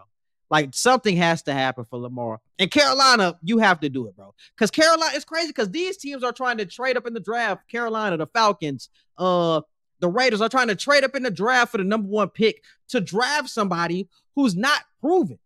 And you have Lamar Jackson right here, who you can trade two to three first round picks for, and you're not jumping at the bit. It's crazy, bro. It's crazy. But uh, moving forward, we did have the Daniel Jones um extension, like uh, mentioned earlier. He got forty million dollars a year. He got hundred million dollars guaranteed. Big bucks for Danny Dimes, and we got Geno Smith also got an extension. He got a three three year, one hundred and five million dollar mm-hmm. extension from the Seahawks. So big shout out to Geno, somebody who wasn't even playing a couple of years ago, showed out this season. Now gets the money that he deserves. And we also got Derek Carr signed to the Saints for I want to say it was like 35 million. I think it was like four year, uh, four it year, 150. Year. Mm-hmm. Yeah, so something like that. So a lot of big changes already. Free agency hasn't even officially started yet, but these are just like the quarterback extensions and whoever was a free agent like Derek Carr getting signed right now. But these are big moves. So what's your biggest takeaway from these moves and who are you more so impressed by? Uh, I'm impressed by the Saints. I've been saying the Saints are a QB destination for at least half a year now. Like I've been telling Quincy, I'm like, bro, the Saints are just they're a quarterback away, bro. And I'm a Bucks fan telling y'all this. Like I'm telling y'all, like I was saying Lamar Jackson to the Saints. Do you know how big that would have been if you got Chris Olave, Michael Thomas, you got goddamn Alvin Kamara in the backfield? You probably you probably would have had to trade um what you call it Jarvis Landry, you probably you would have had to trade somebody big.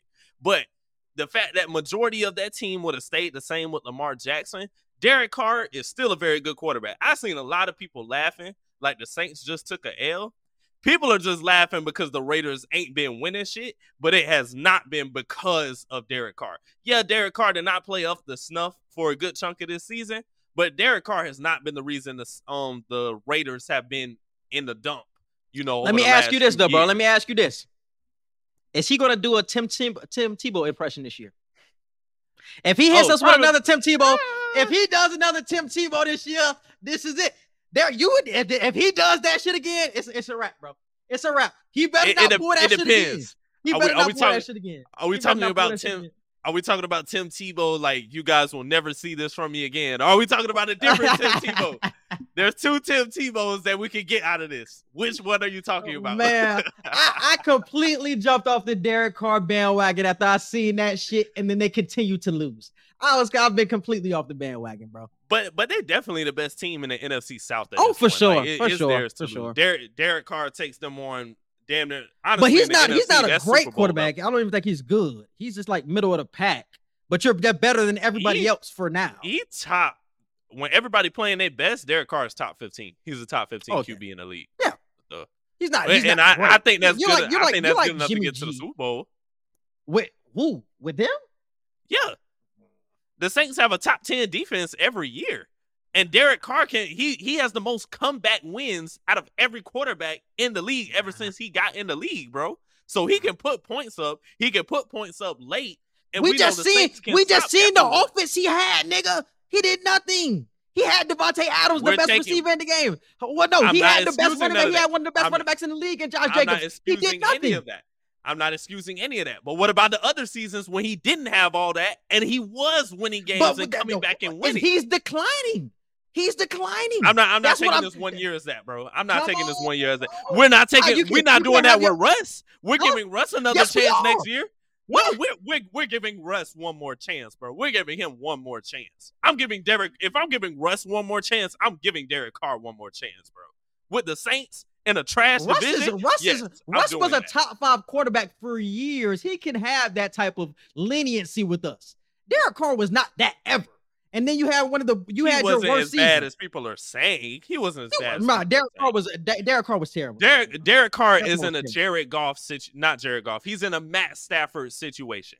Matt Stafford was on the Oh, Lions for Do- years. no, no, no, no, no, no, no, no, saying no, no, people were no, saying no, Matt no, Stafford no, was no, no. overrated.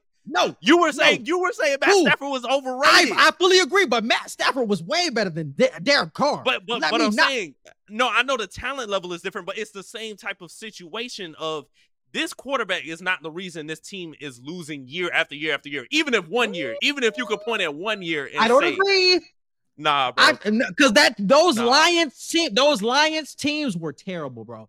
Those Lions teams were terrible. They weren't even sniffing the playoffs when Matt Stafford was there. He was the just Raiders a have had a terrible defense with with Derek Carr. But they have been making the playoffs. It wasn't like they weren't making the playoffs. They weren't doing something off of the while he was the back of. Derek Carr. Off of the It wasn't off the back of him. It was the back of that running game. It was the back of that running game who was getting loose. And that defense was playing way better than normal last year. Yes, it was, bro. The Saints, the Saints are Super Bowl. Con- I'm saying it now. They are Super Bowl contenders with Derek Carr. I'm telling y'all right now. I ain't saying they get there, but they're contenders.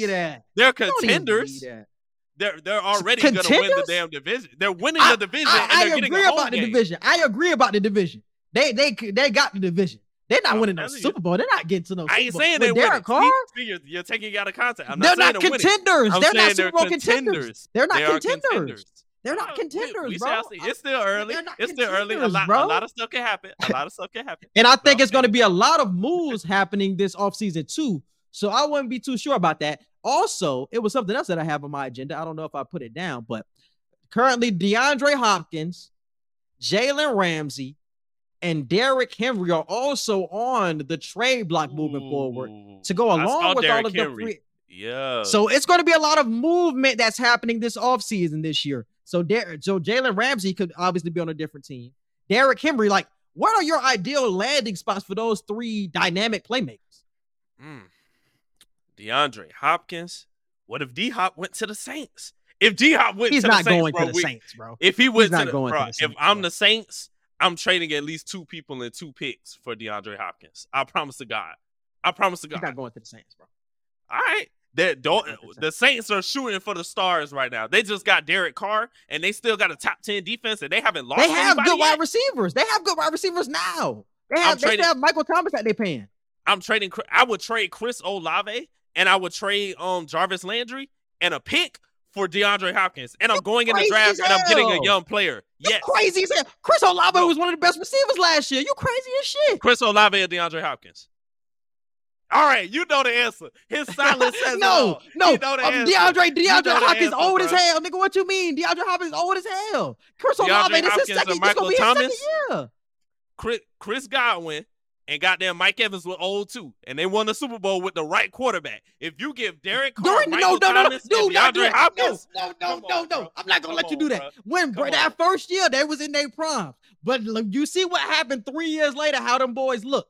Chris Olave is young, second year in the league. I ain't gonna let you do that, bro. It's a you shoot bro. for the It's stars any other time. Now you want to be conservative. DeAndre Hopkins is older, no, every Even time. though he's still a great player, I'm not giving up Olave for him. Olave is gonna be good bro, for a long time. I'm not giving. What about well? What about Jarvis Landry and a defensive piece and a and For a sure. pick or two? And Okay, I'm pretty sure- I'm okay, surprised- I'm That's fine. That's fine. I'm surprised, and, I'm, and, I- and honestly, I think they don't need another wide receiver. Like Michael Thomas, if healthy, Olave, Landry, that's a good receiving corps for the, the Saints. Like that's all you really I'd, need. I'd rather win. get D Hop. I'd rather I'd rather get rid of Juice. I'd get rid of Juice and get D Hop. I don't think Even though D Hop is older, even though D Hop is older, I would get D Hop. I think he'll. I think he'll take a second round pick. just to scare defenses. But Jalen Ramsey, I don't know where Jalen Ramsey going at this point. A lot of He people saying Jalen Ramsey cooked. They're saying Jalen Ramsey cooked it, bro. You'd be surprised the It's- it's honestly, you see it's on this, but this is the bro. thing about Ramsey. This is the thing about Ramsey, though. He honestly can't be cooked because he's so versatile that he, He even is. though if you think he's good, if, if you think he's cooked at the cornerback position, you could put him at safety and he's going to be elite at the safety position where he doesn't have to cover man to man uh these fast cornerbacks anymore or these fast receivers anymore. He could be like Richard Sherman because Richard Sherman was smart as hell. He ain't have Exactly. to be fast. Well, And he can hit still.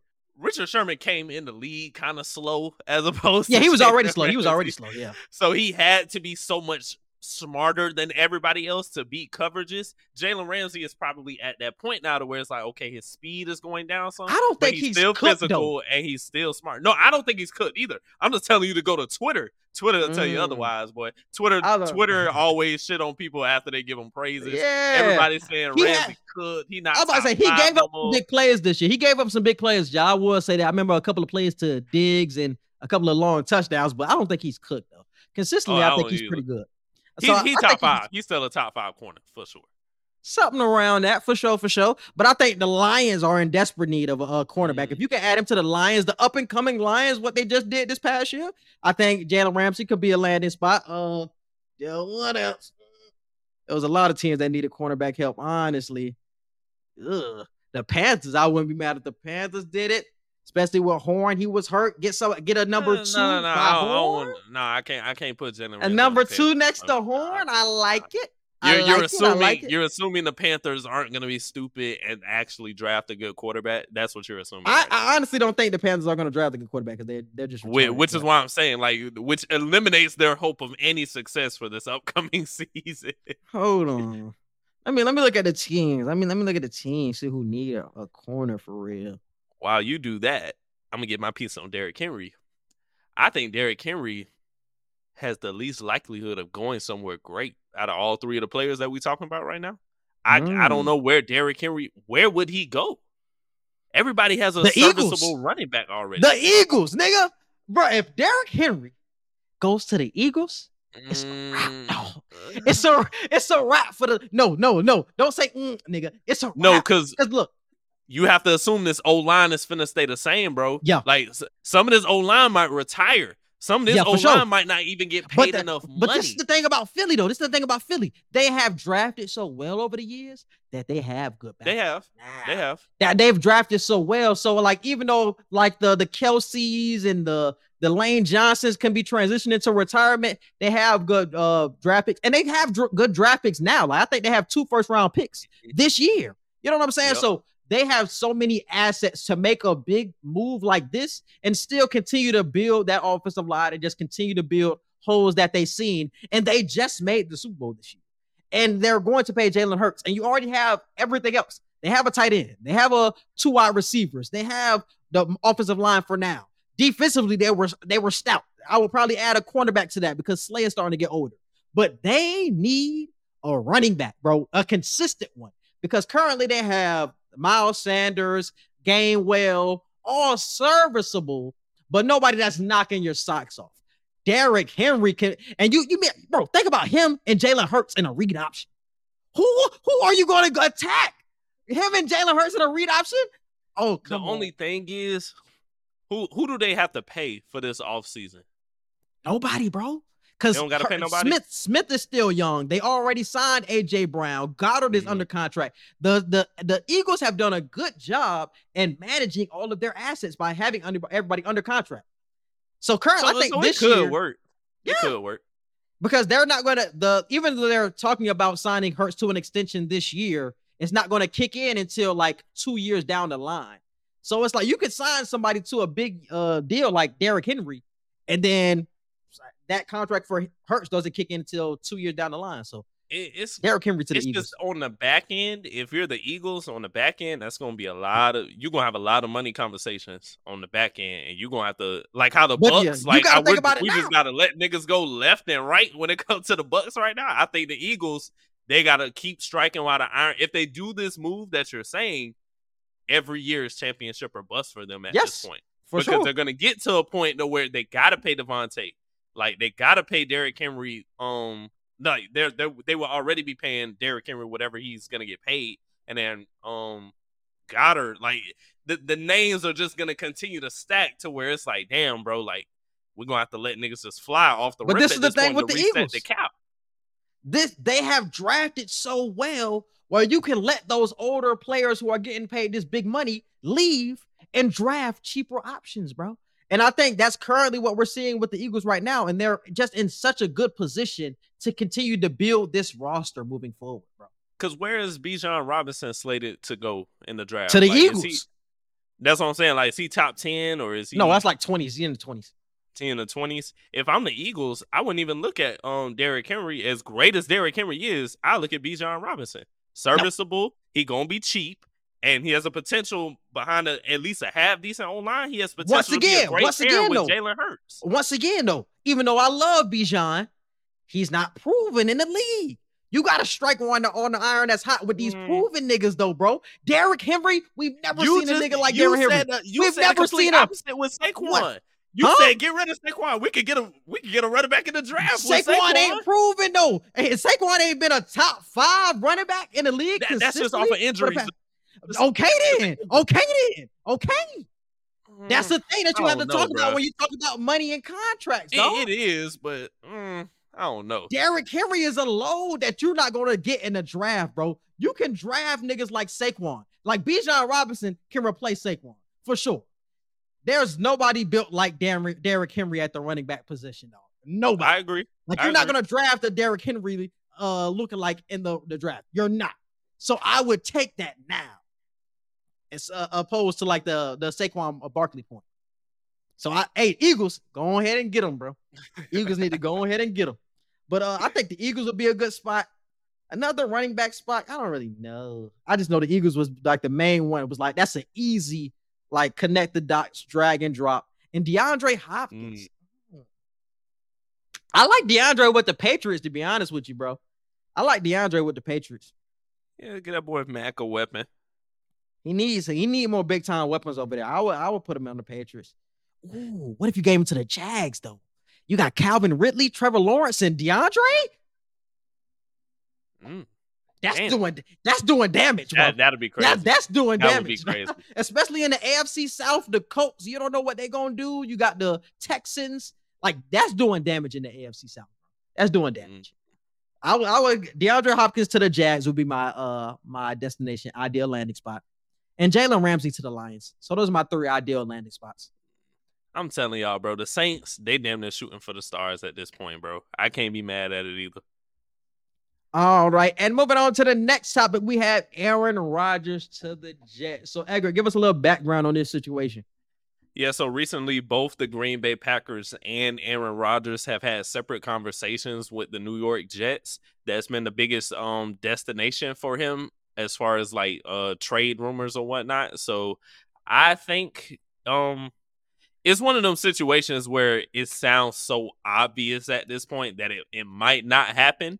A lot of people have been saying, what if he goes to a sleeper team that we're not even talking about at this point? But I think I think you might as well do it if you're the Jets. Like, but the question is, if Aaron Rodgers goes to the Jets, are they even the second best team still in that division? Are they better Yes. than the Bills? Are they Yes. better than the Dolphins? Yes. They were What already you say that? contending. They were already contending with those player with those teams. Like they beat the Bills twice last year, didn't they? Like, and they didn't even have a real quarterback last year. They only had Mike White, and Mike White was hurt most of the year, and Zach White Wilson was looking like some shit. You give them Aaron Rodgers, who's still an elite quarterback in this league, because they had the weapons too. And that's what people aren't thinking about. They have weapons, but the oh, But quarterbacks young, couldn't give bro. them the ball. They're young. They're, they're young, young. but they couldn't give them the ball though. But what is But, the thing like, that A Rod's been knocked for this entire this past season? He don't like playing with young players. He had to evolve with Chris Watson, and we see him. them That's what I'm saying. He's gonna have to build late. with these players. And, they- and I'm But pretty he didn't sure want they, to build can early when it They mattered. can bring they can bring in new people too. Like I said, free agency. The, the Jets got money to bring people in too. Obviously, they have just built this team with nothing but draft picks. This team also has a lot of cap space to bring in somebody like Aaron Rodgers and to bring in free agents who you can pair some veterans with the young talent like Garrett Wilson and and uh Elijah Moore and all those type of pieces. They have weapons, but the quarterbacks were not giving them the ball. The defense is already elite. Don't even touch the defense. Just add to that shit. But the quarterback position has to be added. And I think Aaron Rodgers, I would have rather somebody like Lamar Jackson. I'd rather you just add a young quarterback. But if that's my option, if I can get Aaron Rodgers for two years, even if I could just get him for this year, I would do it, dog. I would do it if I'm the Jets. Take it now. Take it. I ain't I ain't mad at it. I would take him too, but it is something to consider when it comes to how over the last few years it has been noted that he does not get a, he does not get along with younger players or he doesn't get along with them early when he should. He doesn't do a lot of off-season training with young players, whether they're rookies or one or two years. But you in. would have to you would have to do so- a different you would have to have a different mindset going into a new situation. I think that was the fact of he was stuck in his ways with the routine of Green Bay. He was used to having like his real group of like Jordy Nelson's, the Randall Cobb. So when he didn't have that, it was like, oh, now I got to deal with these rookies. You have to go into New York with a new mindset of like, I know I'm going to play with rookies. I got to actually put the time in with them to have that chemistry for game day. Like you remember last year, he didn't even like go to training camp or none of that shit. He just showed up on week one. He didn't play in the preseason, but he was mad when him and the rookies had no chemistry.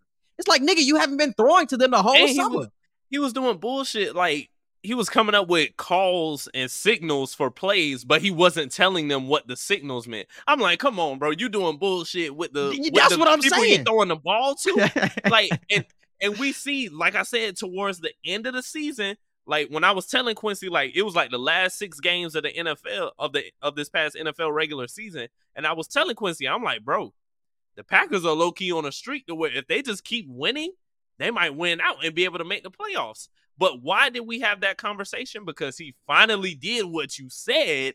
And he said, All right, I just got to get adjusted to this. Otherwise, we're just literally going to suck the whole year. Yes, if he goes to New York with the mindset of, Hey, I know they only been in the league for like one or two years for most of these offensive pieces, but I'm going to wrap my arms around them and we're going to do what we need to do because you're facing a Belichick defense twice a year and you're facing the Dolphins who can put up points like it's nothing twice a year.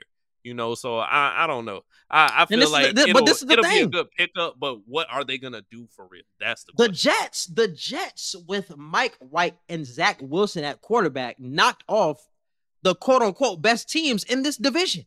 They beat the Bills twice with who at quarterback? They knocked off the I think they beat Miami once last year. I think they beat the uh the the did they beat the Patriots last year? Uh, I want to say yeah, they beat the Patriots last year. at least they once. beat the at least I think they beat the Patriots once last year. So with no quarterback or with solid quarterback play, you already knocked off the best teams in your division because you had an elite defense. You put an elite quarterback behind them, and if Aaron Rodgers comes in with the right mindset, I think that's going to be a big deal. He has to come in with the right mindset that he wants to really work with these young players and work with these receivers. But if he does, this team is the best team in the division. I'm stamping that. They are the best team in the division if Aaron Rodgers comes to town for sure. I would say the Bills are still the best team in the division, but No, but I mean, I don't know. This is the thing with the Bills, bringing up free agency once again. The Bills are going to lose a lot of players in free agency. Tremaine, Tremaine Edmunds, Jordan Poyer, all of them are supposed to be free agents, poised to be free agents, and uh, they're not coming back. And those were key players on that defensive side of the ball, and they're losing. So I'm telling you, because the Jets are so young, they are willing to take this big swing with Aaron Rodgers. And if they swing and hit, this can really be knockout in the park type of range. So you're up there in that Mm. Bengals, uh, Kansas City tier if you get Aaron Rodgers. I truly believe that, bro. I truly believe that. He needs to, he needs to come because he has no other options, bro. I, I really think his options are Jets or retirement. I don't think Yeah. Green Bay. I don't think Green Bay wants him back. I think Green No, Bay they, wants they don't want him on. at this point. They That- don't that's why they're talking with the Jets Yeah. finally. That's that's why they're done coddling Aaron Rodgers and like, okay, we'll Mhm. start having conversations with everybody else because this man clearly can't let us know where his mind is. So we're gonna show him where our mind is and let him know we talking to other people at this point. So Yeah. I, and, I, and I truly think the, the the Packers are going to move on with um Jordan Love, and I think his option is either the Jets or retirement, and I think he's going to pick the Jets. I think he can give you one more great Aaron Rodgers year, and I think the Jets could end up taking advantage of that, bro. I really do. All right, and moving on to NCAA basketball. First thing I got on the docket is Jim Boeheim retires from Syracuse after 47 years. So they uh, Syracuse was in the ACC tournament today. They ended up losing to damn, I forgot who they lost to. I'm blanking, but they ended up losing in the ACC tournament. But after the the game during the post game uh post uh, post game conference, Boeheim basically uh, announced his retirement after 47 years. He is a one time NCAA champion. So many coach of the years. I think he's second in all time wins. So definitely shout out to Jim Boeheim for just being one of those coaches. And we talked about it last year about like the Blue Bloods, how everybody's starting to transition out, bro. Like the mhm. the Coach K's, the Jim Boeheims, Roy Williams just got out of there a couple of years ago. Like the faces that we grew up watching and were the mainstays in college basketball are no longer there. Like it's gonna be weird to see Syracuse without Jim Boeheim on the sideline. Now it's still si- weird to see Duke without Coach K. That shit is so yeah, weird. I'm about to say it's so weird not seeing Coach K, like not seeing his face pop up on the TL and whatnot. So I I wonder because Syracuse, at least over the last six, seven years anyway, they haven't been as big as Duke in North Carolina. So I'm wondering if this will hurt their recruitment. I know with Duke and NC is like you're Duke and NC. Yes, the coaches that we have grown to love are gone and who have built the legacy, but the brand is still there. The rivalry is still there, and the eyes and the scouts still pick the best of the best. But with Syracuse, it felt like Boeheim was it, it was Boeheim or nothing else. That was the only reason he was going to Syracuse, at least within the last decade. So I'm wondering how this will affect their recruitment process. So it, it'll be interesting to see. And sometimes I think the coach leaves the the school in a good position. Like I, I see Duke, it's like they're still like number one recruiting class every year, even after uh Coach K left with uh, now they're with Jon Scheyer. I don't think Syracuse ever had like the top recruits. Or you could talk about 2003 when they had uh Melo. But like over these past like five years, they haven't really been bringing in the top recruits anyway. So it's Mhm. like they're gonna continue to bring in like the four stars, the three stars. Like you never see Syracuse in like that top 10 on recruiting class rankings. That's never their MO. They usually get deep in the playoffs because of like the system. Like the two three zone usually works in the playoffs because teams don't make shots. That's usually Yeah. why they get far. It's usually never because they have like high level playmakers, like in this Mhm. past like six to seven years. So I, I don't know if it'll really hurt it big time. But moving on to March Madness, it has begun. The uh, Yeah. uh, the conference tournaments are, uh, are already starting. Like I said, the ACC tournament started uh, last night. Then we have the uh, NCAA tournament will start next week. Selection Sunday is this weekend, and I honestly don't know what to expect. I, be I have no idea you, either. I have no idea what to expect, man. I've been watching college basketball a little closer the past couple of weeks, just trying to get a feel of what everybody looks like going into, like who's the hottest teams, that type of stuff. But I still don't know what I'm looking at, man. I truly don't. I, like don't either. Alabama, and that's it. Um, if I had to pick a, a Cinderella team, quote unquote, uh, I've heard I'll go with your Creighton pick because you was heavy on Creighton. I think like Creighton way at the beginning. Yeah, and in the beginning of the season, they look good. Yeah, the beginning of the season. And I heard St. Mary's, California. I've heard they've been um giving some upsets here and there. They've been they've been proven to be great down the stretch, all the way leading up to this match Madness March Madness moment. So I would say those two teams could be like Cinderella teams to watch out for. Uh, but I'm sticking with Texas to win it all, or at least be in the Final Four. I ain't gonna cop out now, but Texas, Alabama, Kansas, and Purdue those are four teams that I think have a chance to to win it all. Uh, but yeah, March Madness selection Sunday is at 12 at 6 p.m. Eastern. I have. I like Miami, bro. I think Miami has a good team that's been Mhm. flying under the radar this year. I think they're one of the top teams in the ACC too, and they've been consistently good throughout the season. And that's something that people haven't been talking about. Like this is really a down year for the ACC. Like Duke It isn't is. crazy. North Carolina probably won't even make the NCAA tournament. Like it's been a real down year for the ACC, especially when you expect dominance out of that conference every year. But I think Miami will really show out during the the playoff time or during the conference or NCAA tournament time. Isaiah Wong, Jordan Miller, I think they have the guard play to really be dominant come uh come playoff time too. I like Mhm. Miami. I like Alabama. Arizona is a team that I want to like. I truly want to like Arizona with uh Kriisa Kerr and with uh Ballo and all them boys, but I don't know. I just something about Arizona. Arizona been pissing me off the last couple weeks. I don't know, man. I like Arizona though. I truly do. UCLA was going to be another team that I was going to come in here and say like I really like them going into the playoffs or to Mhm. going into March Madness, but their defensive player of the year, Jaylen Clark, just got hurt this past week. He hurt his Achilles, so now he's out for the season, and that's a huge injury. So they still have like the mainstays of like the uh Jaime Jaquez, Tyger Campbell. They're still there, but Jaylen Clark was having one hell of a season this year, and they were really relying on their starters throughout this season. So that is a big blow to their chances come playoff time, bro. So that that really hurt them. And uh, so Alabama, Arizona, and then Miami, probably my three teams I'm looking at going into the tournament Mm. three contenders. But a Cinderellas, I would look out for UAB. UAB is just a team I look out for every year because of Jordan Walker, Jelly Walker. I said it last year, but I truly believe he's going to make a run this year, especially with so much uncertainty coming during this March Madness time. He's going to win a couple of games in the NCAA tournament this year.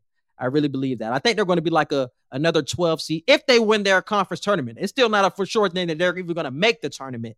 But I believe in him so much that he's going to get them to the NCAA tournament. And when they get there, they're going to win and start to shock some people. They're going to get pretty close. So that'll be my Cinderella pick for this year. And moving on to social media wants to know. What I got on the docket is can Drake really retire, man? So I was watching the Rory and Mal podcast and they were having this conversation. And they were saying that, like, over the past couple of weeks, we've been hearing that Drake has been talking in interviews about retirement. Cole during a song was talking about retirement. Uh, during Kendrick's last album, he was talking about how he's choosing him and how he's starting to transition out of the game, even though he's starting his own label. Him as an artist is starting to dwindle now. So, like the three mainstays of this this era are starting to leave, and but we have nobody else to really pick up the slack. Like we have no real superstar to replace them now. And that's why they were talking about can Drake really retire?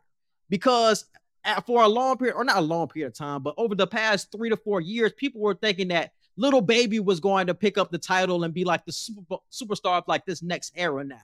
But after this last album, people are starting to question. You can like or love the or like or hate the last album, but a lot of people have started to question, like, oh, he sounds the same. There's no versatility. He's not a worldwide superstar like a Drake is, like a Cole is, like a Kendrick is. So it's like, can these big stars really retire when there's nobody to really pass the torch to?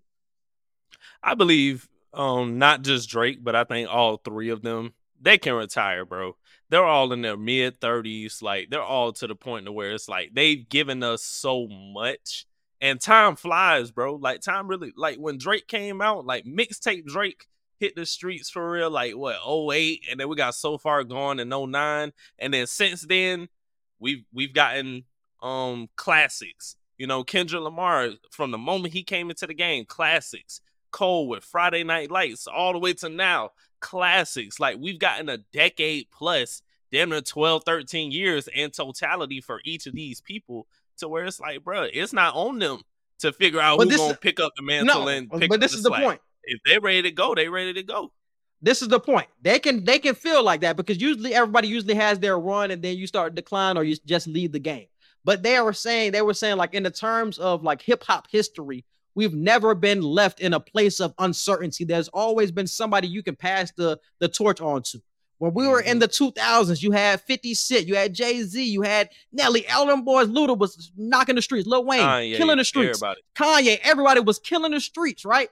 Then, but then when their career started to dwindle down, we had somebody who we could pass the torch to. We had Drake, we had Nicki, we had Future, we had Cole, we had Kendrick. So, oh, you passing it on to some superstars, cool. Throughout all of the years of hip hops, we've always had a passing of the torch. But now we're left in the moment of uncertainty where we have nobody to pass the torch on to. Yes, it's just it's just life of that they're ready to pass on the torch, meaning those three artists. But we're just left in a weird place in hip hop where we have nobody to truly pass it on to. It's like you can make an argument for so many people, but they're honestly not on that level There, of there's those nobody people. of that level. I Yeah, I honestly think I think Lil Baby is at that level. Obviously, he's still a tier under. I think he's still a tier under the people we're naming as far as like legendary, like because we knew these people were legends in the middle of their careers for real. And I think Lil Baby he he's on that legendary path right now in the middle of his career. But that last album, there was a lot of eyebrows raised for real. Cause I think My Turn was his first like official album. So your follow up was not that great in turn. Your your classic album, nothing will ever top your classic album. Like I think with Kendrick to Pimp a Butterfly, that may always still be everybody's favorite. With J. Cole, 2014 for Forest Hills Drive, that may be everybody's favorite. Nobody will ever put anything over that. With Drake, Take Care. Take Care is the gold standard for his catalog. So with Lil Baby, that's my turn. Like my turn, like I don't think he'll drop anything harder than that. But the fact that your second album wasn't even really close to that, I you got the sales you got, and you're getting the hype that you're getting because you're a Lil Baby. You're a superstar, and everybody just wants music so bad from you right now. But in terms of which project was better, I don't think it's close. When Wayne dropped the Carter and it took off the way it did, he came back damn near even harder with the Carter 2. The Carter 2, in my opinion, is one of the best rap albums of all time. There were so many classics on there to where it's like, okay, he could be consistent with this. This ain't Hot Boy Wayne to where it's like, okay, if he ain't hitting, we got Juvie and BG and all. No, he set his own trailblazing career. And I know Lil Baby is like the closest thing superstar wise with rap that we've had to Wayne. But I do agree, outside of him, who else is there? Like, there's never really just been one person and then everybody else is at melee. It's like, no, we usually have a good two to three people that we can look at, like, okay, these people are running it. Cause Lil Yachty, Lil Yachty making alternative music and shit. He ain't even focused on rap no more. NBA YoungBoy, who had potential, NBA YoungBoy has gotten to that point in his career. He's He dropping too much. He's watered down. He's dropping Yeah. way too much music, and he's not even a superstar anymore. He's like C-list celebrity at this point. Kodak Mm-hmm. had potential, but he's turned himself into a C-list celebrity with just going to jail too damn much. You know, Mhm. so everybody who did have potential, they've dropped in superstardom to where they can't do what you're saying. Yeah, and and that's the thing that is we're just at an unprecedented unprecedented time in hip hop where we have never seen nobody to pass the torch on to. Eh, But is it just this era of music how how we can like somebody the next day and then like the next year oh yeah, that, that plays a part in it too. That that, plays a part in it too. Like just like Mhm. the Lil Baby, for example, like the baby was on top of the world when he was dropping uh bopping all them hits, and then the next year nobody's even talking about him. Like it's a But there lot were of those incidents type that happened with him too, though. There for, were for sure. But, it, even when it came to the music, the music still wasn't even the, wasn't even the same. You can have those incidents, but if the music hitting, niggas overlooking the bad. Oh yeah, that's true. That's true. So like the music wasn't hitting the same. So it's just we're just it's just weird, bro. The era of And- music that we're in. and we're not saying for all of y'all who are listening me and quincy we we love rap so don't think that we just don't understand there are still great artists out here there are plenty of great quincy just went to see jid the other day we think jid is a great lyricist a great rapper you got Bas with um with j cole and, and whatnot we we understand there are shit even with the females I love Meg. I think Meg, since Nicki Minaj, in total honesty, Meg is the best female rapper we have had for real when it comes to the full persona of a superstar female rapper. So that I think the rap game is in good hands in terms of quality rap music. But when it comes to the superstar caliber of no, this is really the face of hip hop. I totally understand what Quincy is asking because it takes a special somebody. It takes a special something to make you that caliber of an artist to where it's not just the lyrics, but it's the cadence. It's the fact that you have an undeniable, legendary, unique thing about yourself. With Nicki Minaj, she was she's different than anything we've ever seen. You know, with Drake, you're light skinned from Canada and you're half Jewish. Like not half Jewish, but you're Jewish and you're you're half Canadian and whatnot. So it's like, God damn, like we didn't expect you to be anything of what you and you're singing on half of your fucking tracks. So it, it's just so much shit to where I don't know other than Lil Baby who has all of those ingredients mixed together.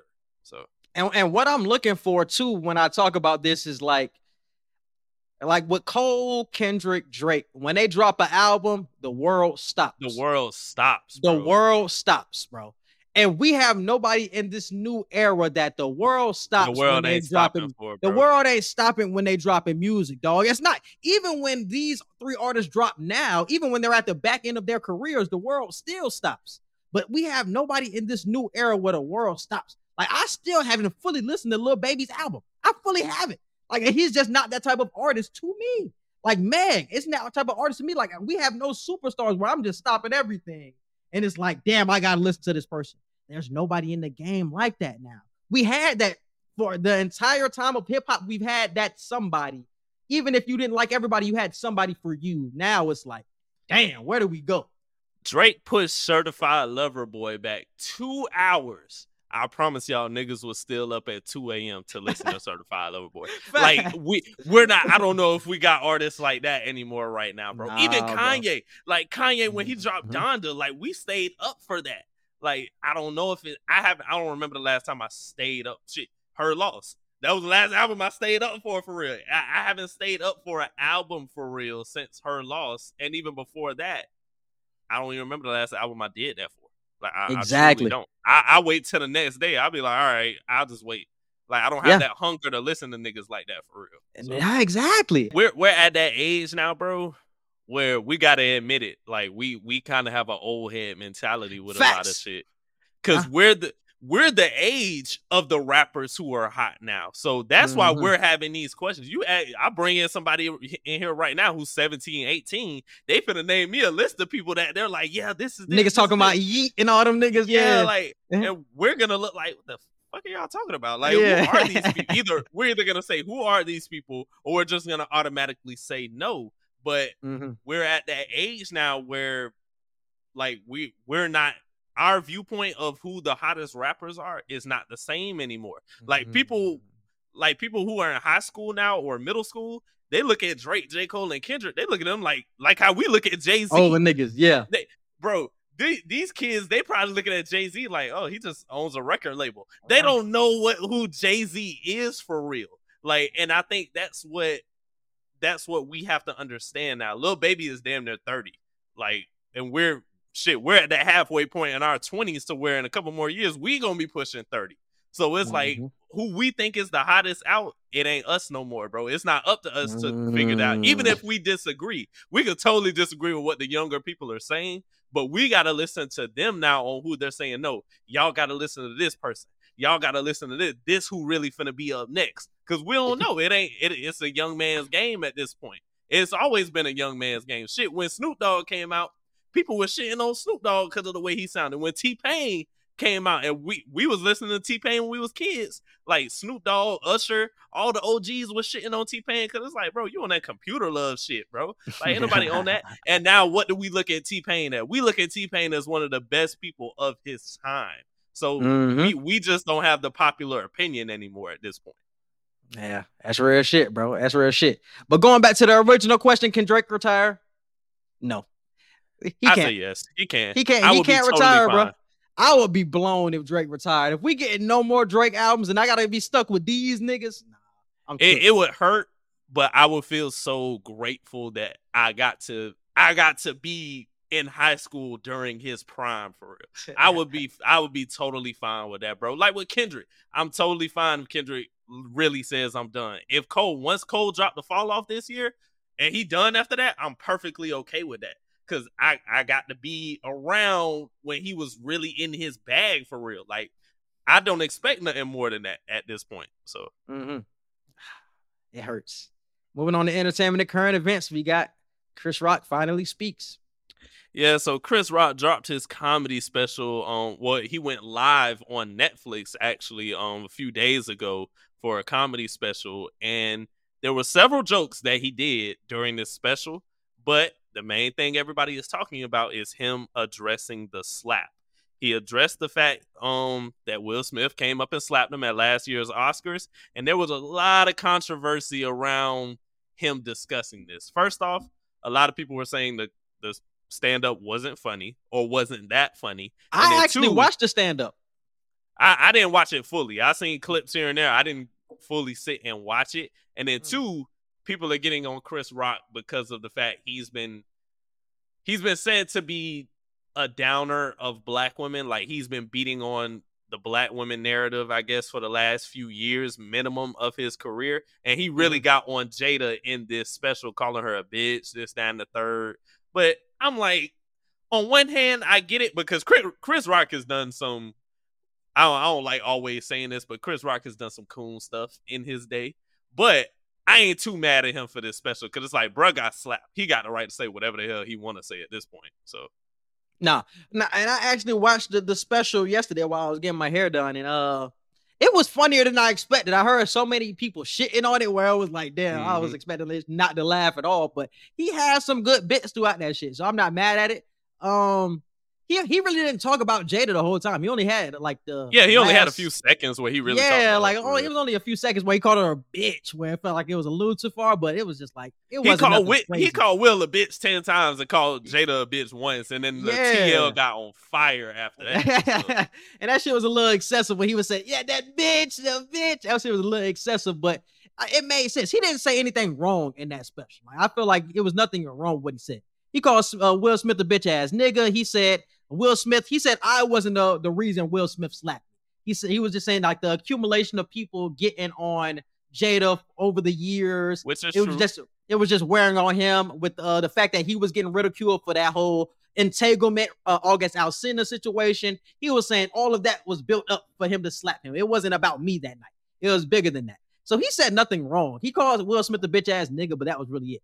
I heard a lot of people questioning him about "Eh, a nigga. Are you a bitch ass nigga for not hitting him? yeah, back?" I was just gonna say. so. there was a lot of people questioning that. him like, okay, if a bitch ass nigga slap you, what does that make you if you don't hit him back? you know what I'm saying? And I was like, well, it's a good, it's a good point, but I understand why Chris did it, bro, on that type of stage, though. Like on that type of stage, it's so it's not much that you can do without embarrassing yourself more. You I know would what I'm have embarrassed the whole black community that night. Yeah. I like because think about it, bro. Think about if Chris Rock, like, they, let's play this scenario out. Let's play the scenario out. If Chris Rock, Chris Rock gets slapped, he hits Will Smith back. Who's winning that night? Will Smith is obviously winning that fight. it doesn't matter. It Yeah. doesn't matter. You're I'm you're just embarrassing shit. I'm embarrassing the whole black community that night. We would have been bro. rolling on the floor, wrestling, punching each other. We would have been bro. going. They would have had to. You know how the um the color bars pop up on the TV when it's like, beep? Yeah, like, they would yeah. have had to do that. They would have had to do that, bro. It But like I said, that's just that's just embarrassing him more more so than what he's doing now than like like make just taking advantage and like milking this Mhm. situation for profit. I got slapped, but now I'm making money off you for from this slap because now I'm making millions off this tour or whatever. I'm making millions off this Netflix special. So it's like he's paying back Will in that way. It's like, yeah, I'm getting you off for Mhm. this shit, nigga. You can't hit me now, nigga. I'm making money off you. Because, like I said, if we if he would have hit Will Smith back that night and they tumbling on the ground, they fight, and Will Smith ends up winning the fight. It's like, dog, Chris Rock, you just embarrass yourself even more on the Oscar stage, my nigga, for what? It's like, what are you doing, my my, nigga? Respect. My Huh? respect. No, because I feel like niggas still respect Chris Rock to this day. It's like, yeah, you got slapped, but niggas ain't looking at Chris Rock like we don't respect you no more. It's like some people look at him like that, but I'm telling you, is like, bro. nah. Check Twitter. You'd be very surprised. Nah. You'd be very surprised. Hey, Nah. you know they going through they Twitter going through his regular, um, regular, regular. Chris Rock has never been funny. You know how they always yeah, all do that bullshit. Yeah, Like how yeah, they yeah, did with Kevin Hart. Kevin Hart has never been Yeah. funny. I don't know what y'all find so laughable about this guy. Mm-hmm. You know, Twitter they be on a um hypocrisy type shit. I'm just looking at it from a real point of view when it comes to Chris Rock, man. Like, what could he re- really have done? So I'm, I'm glad he didn't hit him back. I said it during when the situation actually happened. I was like, it's not much that he could have done. Like, he ate it and he moved on from the situation. Now he's making money Mhm. off the shit. I think this is the right way to go about it in, in Chris Rock's uh, perspective. So I, I'm not mad at Chris at all. Moving on to Nicki Minaj starting her own record label. Yeah, so according to David Ren- Renshaw from the Fader, Nicki Minaj uh, currently has an unknown named label that is subs- that is a subsidiary of Republic Records. So she's supposed to make a formal announcement soon uh, to the world of what the name of her record label is.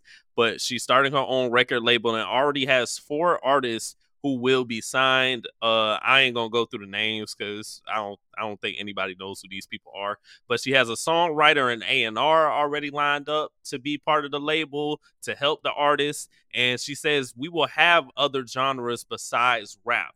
So yes, rap will be at the forefront because of who Nicki Minaj is and the type of music she has, but she's also going to branch out and have different genres, different races of artists and stuff like that because she's going to try and show the world, look, not only am I great at the artistry, but I can be great at the executive role. And Nicki Minaj is another person, bro. Nicki Minaj drop supposed to be dropping an album this year. And what if this is it? What if this the last album that we get? What if this is the last little bit of music that we will get from Nicki, bro? And then she goes full blown executive and record label owner. That's crazy. So that that's another name to add with the Kendricks and all of them. So I, I thought this was an interesting topic because it ain't too many female record label owners, and any of them that are, they I don't think they're former superstar artists like how Nicki Minaj is. Yeah, and I'm surprised to see so many people. Not so many people. Well, I guess Kendrick is transitioning into that lane of like being mm-hmm. a record label owner because I wouldn't think it was that popular. I thought more people were starting to transition to like that independent lifestyle more so than being under a label. So it's weird that uh, we're seeing people like Nicki and Kendrick become label owners now. Maybe because they're so popular, that's a benefit to them. So like the top acts would more so sign on with them because of their resume. Maybe. I don't know. and and they're former artists so who have been signed to people before and all so maybe they can give game to the young up and comers like that wasn't given to them for majority of their career you know so Mhm. there, there's always that so Interesting. And moving on, we got Spotify turning into a social entertainment platform. Yeah, so this was big news to me, bro. So apparently Spotify is and I don't know if it looks like it now if you go to it now, I don't know if you got to update the app or whatever, but uh this year Spotify on its homepage, it will have a TikTok style of vertical content. So what we know Spotify to be now with which is basically just music and podcasts, it will still be that, but they're changing the structure of the app. So from now on, when you click on Spotify on the home page for music, there'll be little clips of um of the music you're listening to, like actual visuals to go along with it. And if you go to the podcast section of um of Spotify, they'll play clips of podcasts as you can and you can scroll up and see different you know clips of podcasts while you're trying to figure out what to listen to so they're doing this because Spotify wants to expand and be more than just a um a app you go to just to listen. They want to keep fans engaged. They want to keep um you know subscribers engaged and not click off. So they really are taking a blueprint from TikTok and they're getting into the vertical content game. And I thought it was interesting because could we see them take a full blown, you know, a full blown switch into the social media realm? It'll already be that's why I put social entertainment. I, I see this as a social entertainment platform, but do you think they could go as far as like social media? Mm. This is interesting because Spotify is already for the music, but they also have podcast as well. So you Mhm. already have two big genres or two big categories on it. If they were to add a social media aspect to this, Spotify could be next up if we're really talking about this shit for real. Especially with Twitter getting so old, people are looking for a new outlet besides Twitter now. Uh, Mhm. TikTok is at the height of its peak, but you talk about Facebook is getting old, Twitter is getting old, Instagram is still hot, and TikTok. People who are on the other two, the latter two, are looking for another platform, and I think Spotify could be it if they were to break into it. I don't know if they're trying to though. I think uh, this is all about like YouTube, TikTok type of format. But if they were to break into the social media realm, I think this would be dope, and nobody would ever leave their app if this was actually to break into social media. Because I think they're already they're breaking plain by adding the visual aspect of podcasts. Mhm. If you if you go right now, you know it's They had that for a minute though. what the the visual clips. Yeah, they, yeah, not? they had that Oh, for a okay. minute. Mhm. Okay, so I I think it's just the vertical aspect that they're Yeah, it's the vertical to- aspect. Mhm. Okay, so yeah, I I think they can really segue into social media for real if they wanted to. I don't know if it'll help them that much as far as brand wise. They would probably have to completely reshape the mission of their brand, but I I think it's possible. I thought this was really interesting. This is crazy. This is how you go to the next level, man. Shout out to Spotify. Because Spotify is already a huge conglomerate now, with just being like a music and podcast. But this is next level. And um, according to David Pierce from The Verge, it also says right here. I'll I'll just read this paragraph really quick. Um, going forward, when you open Spotify, you'll see a bunch of album and playlist covers at the top, but underneath you might see an auto playing video podcast, which you can jump into with a tap, like Quincy was just saying, or you might see a big Instagram style photo meant to tell you a little more about a playlist you might like. At the top, if you tap on music or podcasts and shows, you'll be taken to a vertically scrolling feed that looks a lot more like Instagram stories or TikTok than the Spotify you're used to, dedicated to just the section of Spotify that you click. So they're going to have pictures too.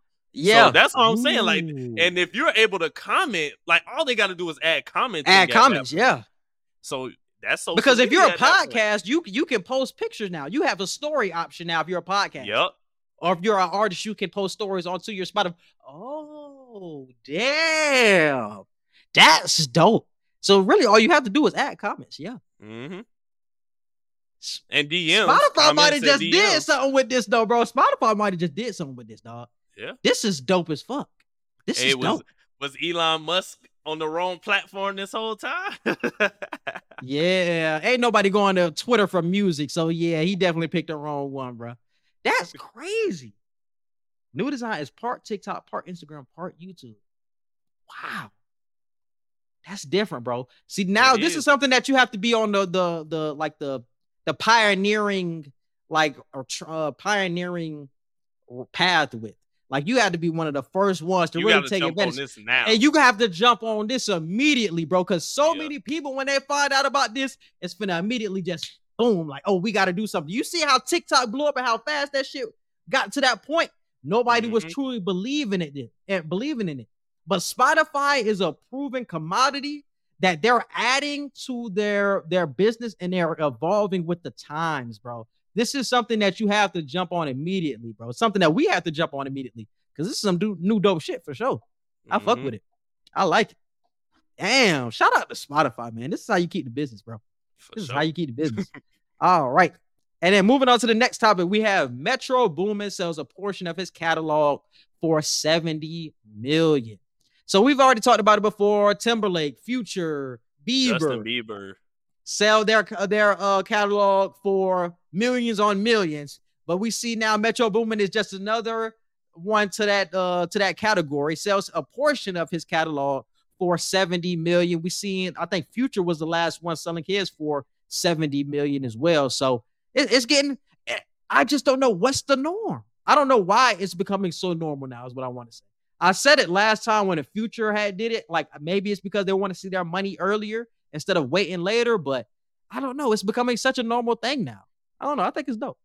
Yeah, I think it's dope too. Um, congrats to Metro Boomin, like because I don't think we've heard of a producer for real like doing this. Mhm. Um, I'm I'm sure Timberlake and the rest of them, I'm, I'm sure they have their they got their little bag where they produce here and there, but Metro Boomin is just a straight up producer and music engineer. So the fact that he's on the level of getting the same type of money as Future and this person and this person, that just shows you one how legendary this dude is and the run that he's had in hip hop, and then two, you know, producer other this can influence other producers to do the same. Like, cause what if what if Timberland decide to sell his cat? Mhm. Timberland got so many. He probably might touch two hundred m's if we being honest. Like, but then again, we don't know how much his music shit worth because we said I said, damn, Justin Timberlake could have got half a bill and he he got way lower than what I thought. But there Mhm. there are other producers and engineers that could do the same. Now that Met, now that Metro Boomin has tested the waters and kind of set the market, and it says he only sold a portion. He didn't even sell his whole catalog. He sold a portion for seventy.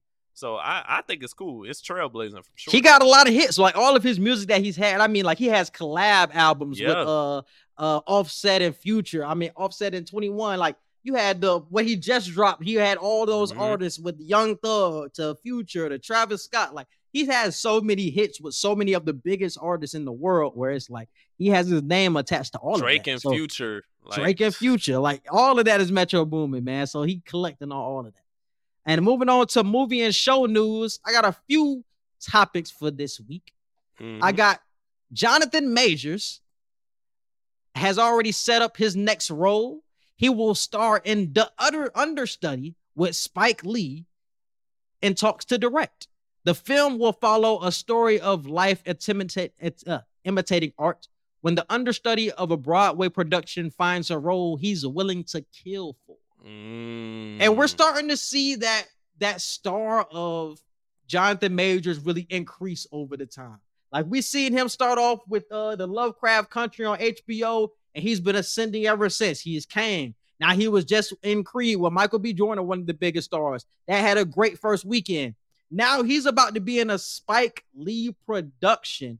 We're we're seeing a Denzel level track from Jonathan Majors right now, bro. And I love what I'm seeing. I do too. And guess what else he finna be in? They just announced it on Twitter.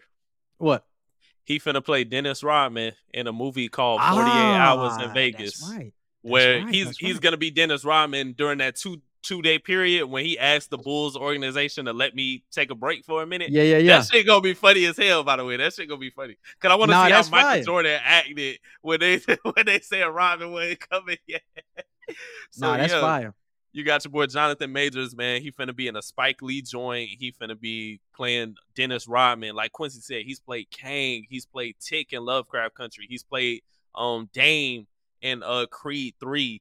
Like he he just did a um a naval aviator movie too. I can't think of the name at the moment. Devote. He just did Devotion. My dad Mhm. said that movie was The one was in. Idris, the one with Idris Elba on Netflix. Oh yeah, the ooh, the harder they fall. The oh, harder Oh they God. fall. You know what I'm saying? he- on that tear, bro. He's on that tear right now. And I was telling my moms the other day, bro, like he's just not another black black actor that's coming up in the game right now. Like he's on a Denzel level track. And I don't think I'm exaggerating when I say a Denzel level track. I think he can be the artist that really takes over and is number one for a 20 year span. I, think agree. he's that. I think he's that good. I think he's that good. when people people are kind of shitting on that right now because they're like, no, he ain't Denzel, he ain't nowhere near Denzel. Like, no, y'all have to really understand what we're saying. We're not saying he's on the Denzel type of path in terms of like the legendary stuff he's making. Because yes, Denzel has more legendary movies when it, This is when still the beginning of his done. career, too. Yeah. But yeah, this is still the beginning of his career. But we're talking about just taking over the industry as one of the lead actors in Hollywood. Like that's what Quincy is saying, and that's what we're saying when it comes to the Denzel point of like this is somebody you're seeing in everything. And I'm gonna tell y'all right now, he got more range than Denzel. He oh, rip, does. I told my moms that shit. He got He got way more range, range. than Denzel. He got way more range, bro. when you watch Jonathan Majors in any movie, he turns into that character, bro. I, I ain't gonna lie to y'all. And this was a conversation with Will Smith too. Like we had a conversation, me and my brother, we had a conversation of who's the better actor, Will Smith or Denzel. And I said Will Smith got more range. You could say Denzel the better actor or got better movies, but Will Smith got more range. Jamie Yeah. Foxx got more range. Oh, like, for sure. being real. And Denzel is Majors, Denzel in every movie. Yeah, Yeah. Denzel is Denzel in every movie, but he's just in different situations while Mhm. being Denzel. But he's Denzel though. Like, but I think Will Smith does have more range, but I still would take Denzel over Will. Sa- But Samuel Jonathan Majors Jackson, has too. way more range. Samuel Jackson, the same person, damn near every movie, but Oh, he- oh, okay. I thought you said that. It's- Yeah, it's flawless. It- it's flawless every time. Shit. yeah. So- no, for sure, for sure. I fuck with it. Yeah, but I th- I agree with you, bro. Jonathan Majors is on another level. He has more range, dog, for sure. And I know it showed up on Creed. I'm watching. I'm going to see Creed tomorrow. I know it. I know it showed up on screen too, because him Mhm. and Michael B. Jordan, it's a huge gap. It's a huge gap. I know You- how you like Creed too? Since since we talk about it, you like Creed too? oh, I fuck with Creed too. I didn't I like. It, I think. I think. Creed one was better, but I like the premise of Creed two because they brought in like Drago and all them. So I fuck Which with Creed um which training montage did you like better? I like Creed one. You like crazy. Nah, the the Creed two training montage was different. Oh, you talking about when they was in the, desert? The desert, that yeah, in the desert. Okay, yeah, crazy. yeah, yeah. No, That that, was tough. That was tough. That was tough. That was tough. The thing about these movies, dog, I didn't think they were going to be as emotional as Mhm. I've got during the films. Like I'm watching them all on the plane, and I'm like, damn, why am I about to tear up while watching this shit? Like it's tough. Like I've never felt like that during Rocky movies. You feel me? Like Yeah. but since it's a black man overcoming the odds, it's like, damn. But I think the Rocky movies add to Creed's movies. Like you have to Yeah. watch the first, at least the first few Rocky movies to understand how his dad died. Like his dad died in the ring. Like even though they showed the flashbacks, seeing it in the Rocky movie and then watching Creed is like, damn, this nigga really grew up without a father because of that bullshit. Yep. And then you get the Creed 2, and it's like, damn, he got to go through it. Now he got to fight the nigga's son who killed his daddy. Like, that's a dope ass plot point, bro. I ain't and then you damn near died too. and then like, you come did on, come on, bro. I was about to cry a few times during those two films, dog. They was way more hard hitting films than I thought, bro. You you Way gonna more. like the third one. You're gonna like the third one Yeah. for sure. And and let me say, cause we're gonna do a review on it. But let me say this: Michael B. Jordan, congratulations, bro. That's a hell of a way to start your directorial career. Like for Mhm. that to be the first movie that you direct, you gonna like that shit, bro. I'm telling you right already now. Know. gonna- I don't I don't know where you're gonna rank it because you I don't think there's a wrong answer with how you rank any of them. I don't know where Mhm. you're gonna rank it, but you're gonna like it. You definitely gonna like it. That's a bet. That's a bet. Moving on to some more movie and uh show news type of news. We have Teenage Mutant Ninja Turtles. The Mutant Mayhem trailer was released this past week, and that will be Saw that. releasing on August 4th. Barry season four, if you guys watch that on HBO, the final season for that will be releasing on April 16th. And I would advise to watch it because that show is fire. I watched the first three seasons. It's about What's a it about? dude. It's about um a hitman who becomes an actor in LA, but he's trying to battle like the double life of being a Oh, hitman. I think I've seen actor. something about that. I yeah, yeah, I think I told you about this shit before. Like it's, it's a dope ass premise for sure. Mm. But the fourth season, the end of season three was crazy though. The end of season three was crazy. So season four finna be dope. And also, Ultron will return in Armor Wars, which will Mhm. release in two years.